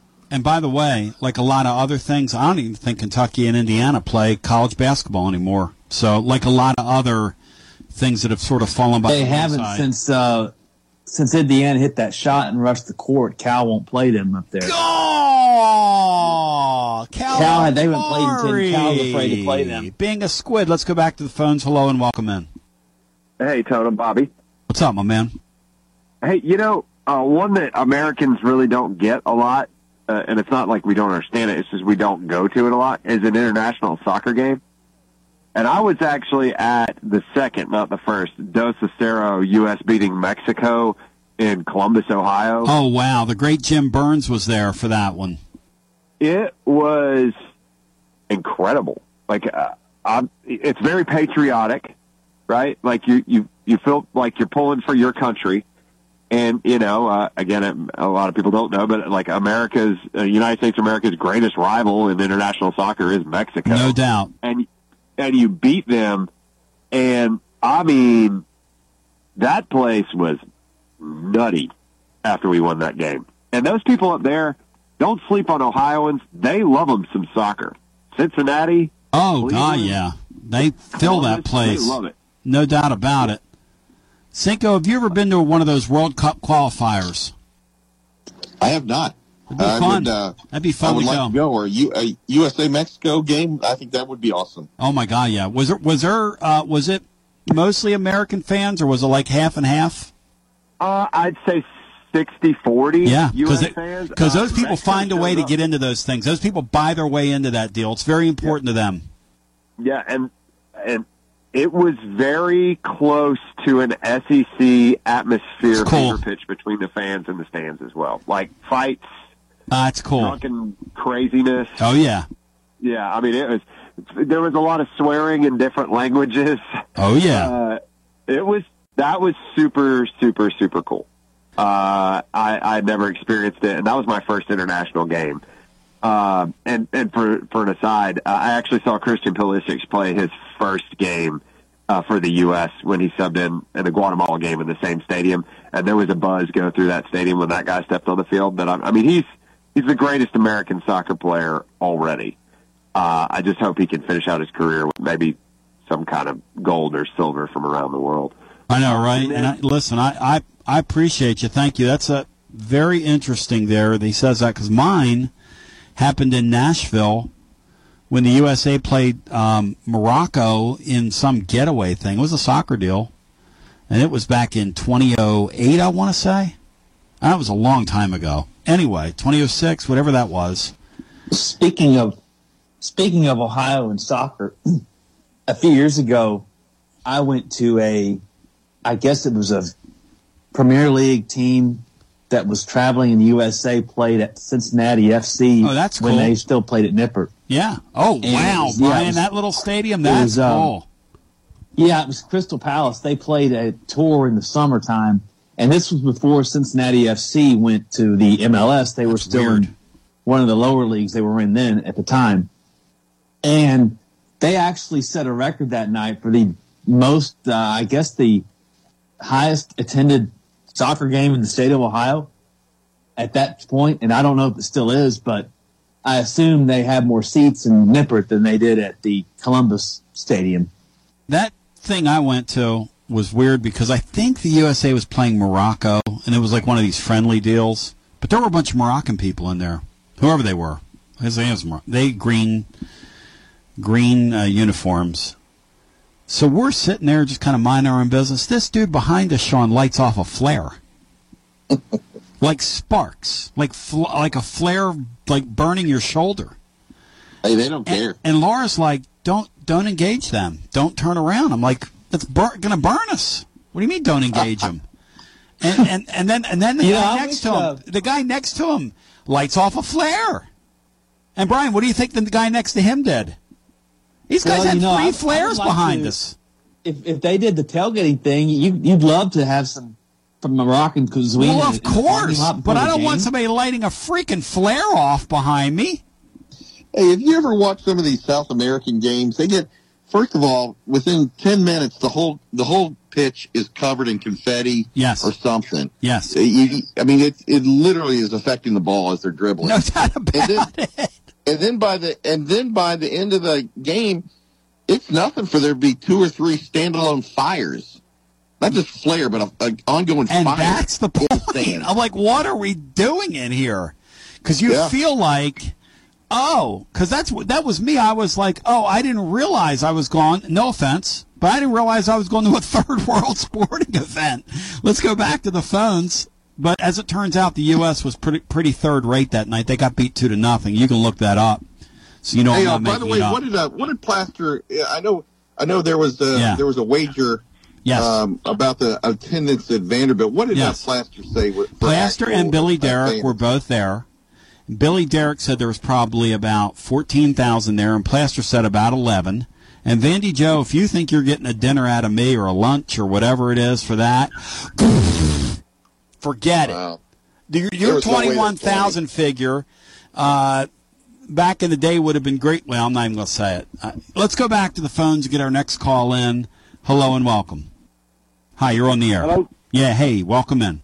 Oh, yeah, sorry, Tony. I had something special happen and didn't realize that it had happened. If you got a minute, I can tell you. Hit it. Uh, 1983, uh, we come down, somebody gave us tickets for the Knoxville Zoo, and we ended up, after we left the zoo, loafing around Knoxville, we ended up at the UT football stadium.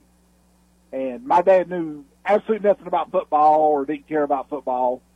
And so we get down and the gates are open at the bottom and we can walk out on the field. And so we're just out walking on the field looking around and uh, some guy comes up. He's like, you know, can I help you? And, you know, my dad said, yeah. So we, you know, never been here before. And, you know, he told us all about the stadium and, you know, how the, where the team comes out of and the traditions and everything. So we, we leave and a few years later we're watching the, the Sugar Bowl. A friend of mine offered What's he to come over to his house and watch Sugar Bowl. Uh, and so we're watching the game and the guy dad was asking he said, are, you know, are you a Tennessee fan? And I said, well, I've been to the stadium one time. And I said, you know, I was telling him about it. And I said, you know, we had a guy show us around. And I said, in fact, that's him. And I pointed. He's like, well, that's Johnny Majors. What? Yeah. And I said, uh, who's Johnny Majors? And he said, he's the head coach. And so we had met Johnny Majors and talked to him. And he showed us around the stadium and had no idea who he was. So you were with your pop.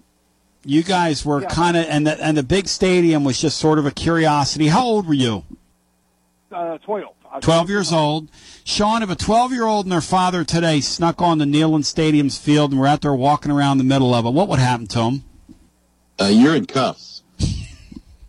I mean, it, you, it wouldn't have the same effect 30 years later, but if your dad would have gotten like hammered and sickled to the ground in front of you, I mean, you have to admit that have made a pretty good story too, right? Oh, absolutely. I mean, Yeah. you know, had to bail him out of jail. You know, Yeah, had to bail him I've out. got- I've got a couple more things. Hit it. You, you, would you care if I plug the podcast. I don't care. Hit it. About, uh, it's a you. Right, last week was Radio Appreciation Yeah. Week. Uh, Dale Earnhardt Jr.'s got a podcast. I love him. He's doing a, a Becoming Earnhardt series about his 1979 season with his dad. Wow. If you Becoming Earnhardt. I'm gonna. I'm down. I am going to go on right now and subscribe to that. I am absolutely it's, uh, doing it's that. Free on Spotify. That's free on. I let me say this about Dale Jr. You know, I kind of missed it when he was driving. His broadcasting and his appreciation of people and how humble he is. I love that kid. I love Oh, that guy. What's it called? Becoming? Say it again. Beco- Becoming Earnhardt. Becoming. and and there's right now I'm I, there's seven is doing one one uh, episode a week. Yeah. How do you spell Earnhardt? Is it E R? Yeah, E A R N. E A R. Okay. Yeah, and uh, it's if they bring back old radio broadcasts from that time. Wow. And the drivers' interviews and just how NASCAR worked during that time. I was nine during that season, and it reminds me of riding around in my dad's pickup truck, listening to him and my papa talk about NASCAR racing. And that's what we were talking about. Yeah, How come I that, that's Earnhardt Outdoors, becoming a bow hunter. Dale Dale Jr. download, Where is the darn thing? and it's becoming Earnhardt is the series. They do. Uh, I mean, he's got a podcast about three times a week. I think. I know I love his broadcasting stuff. I, I love his uh, when he when he sits with the drivers and chit chats. Uh, I'm gonna look him up, Earnhardt. Yeah. All right, thank you, my friend. Yes, sir. Oh, uh, one other thing. If I Hit can. it, hit it. There's a singer named Ashley McBryde, and she has a song that reminds me of you. And the name of the song is uh, "Girl Going Nowhere." And I couldn't figure out how to send it to you, or I was going to send it to you. But I think you would really enjoy that song. And I'm not calling you a girl or a female or anything like that. That's just the name of the song. But it's uh, kind of a song about her her journey to where she's at. You're my man, brother. Thank you. Uh, yeah. Hey, and thank you for everything you do, Tony. You oh, you're the man, brother. I appreciate you turning me on to something here. If I can find a darn thing, thank you. I got Earnhardt Outdoors from Dirty Mo Media, the Cool Jobs podcast featuring David Earnhardt. Am I not spelling Earnhardt right, Bry? How do you spell Earnhardt? I'm sure this is thrilling to people. It's uh, I think it ends with a D and a T. E A R N H A R D T. R D T. Yeah, D, I think. Okay, on my thing, I've got In Light of the Cross by William Earnhardt. I've got Earnhardt Outdoors and the Cool Jobs podcast. I wonder if I'm being like gaslit in here by that gentleman. Hello and welcome into our next call. You're live on the air. Hey, Tony, Joshy boy. Under wings. Tony, with the line going down from seven to four and a half in that Florida Utah game, Yep. would you say it's safe to say that Rising is not going to play tomorrow night?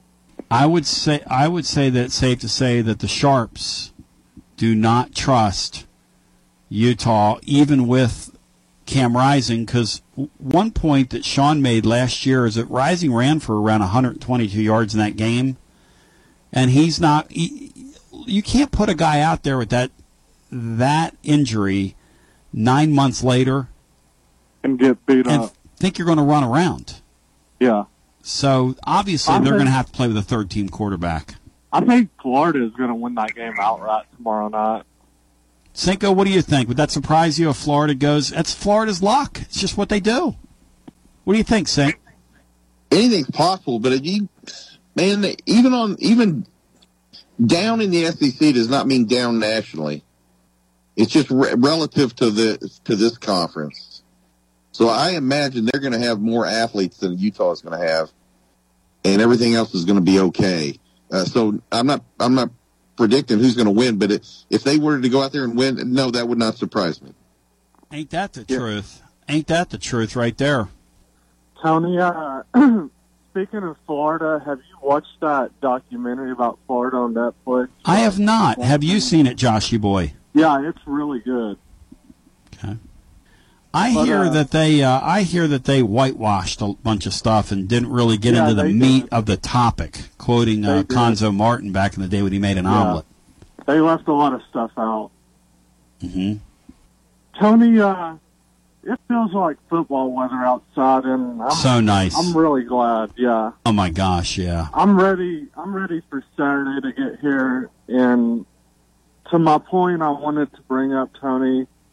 Right now, Tennessee could be playing Saturday at BYU, but they're playing in Nashville, Tennessee.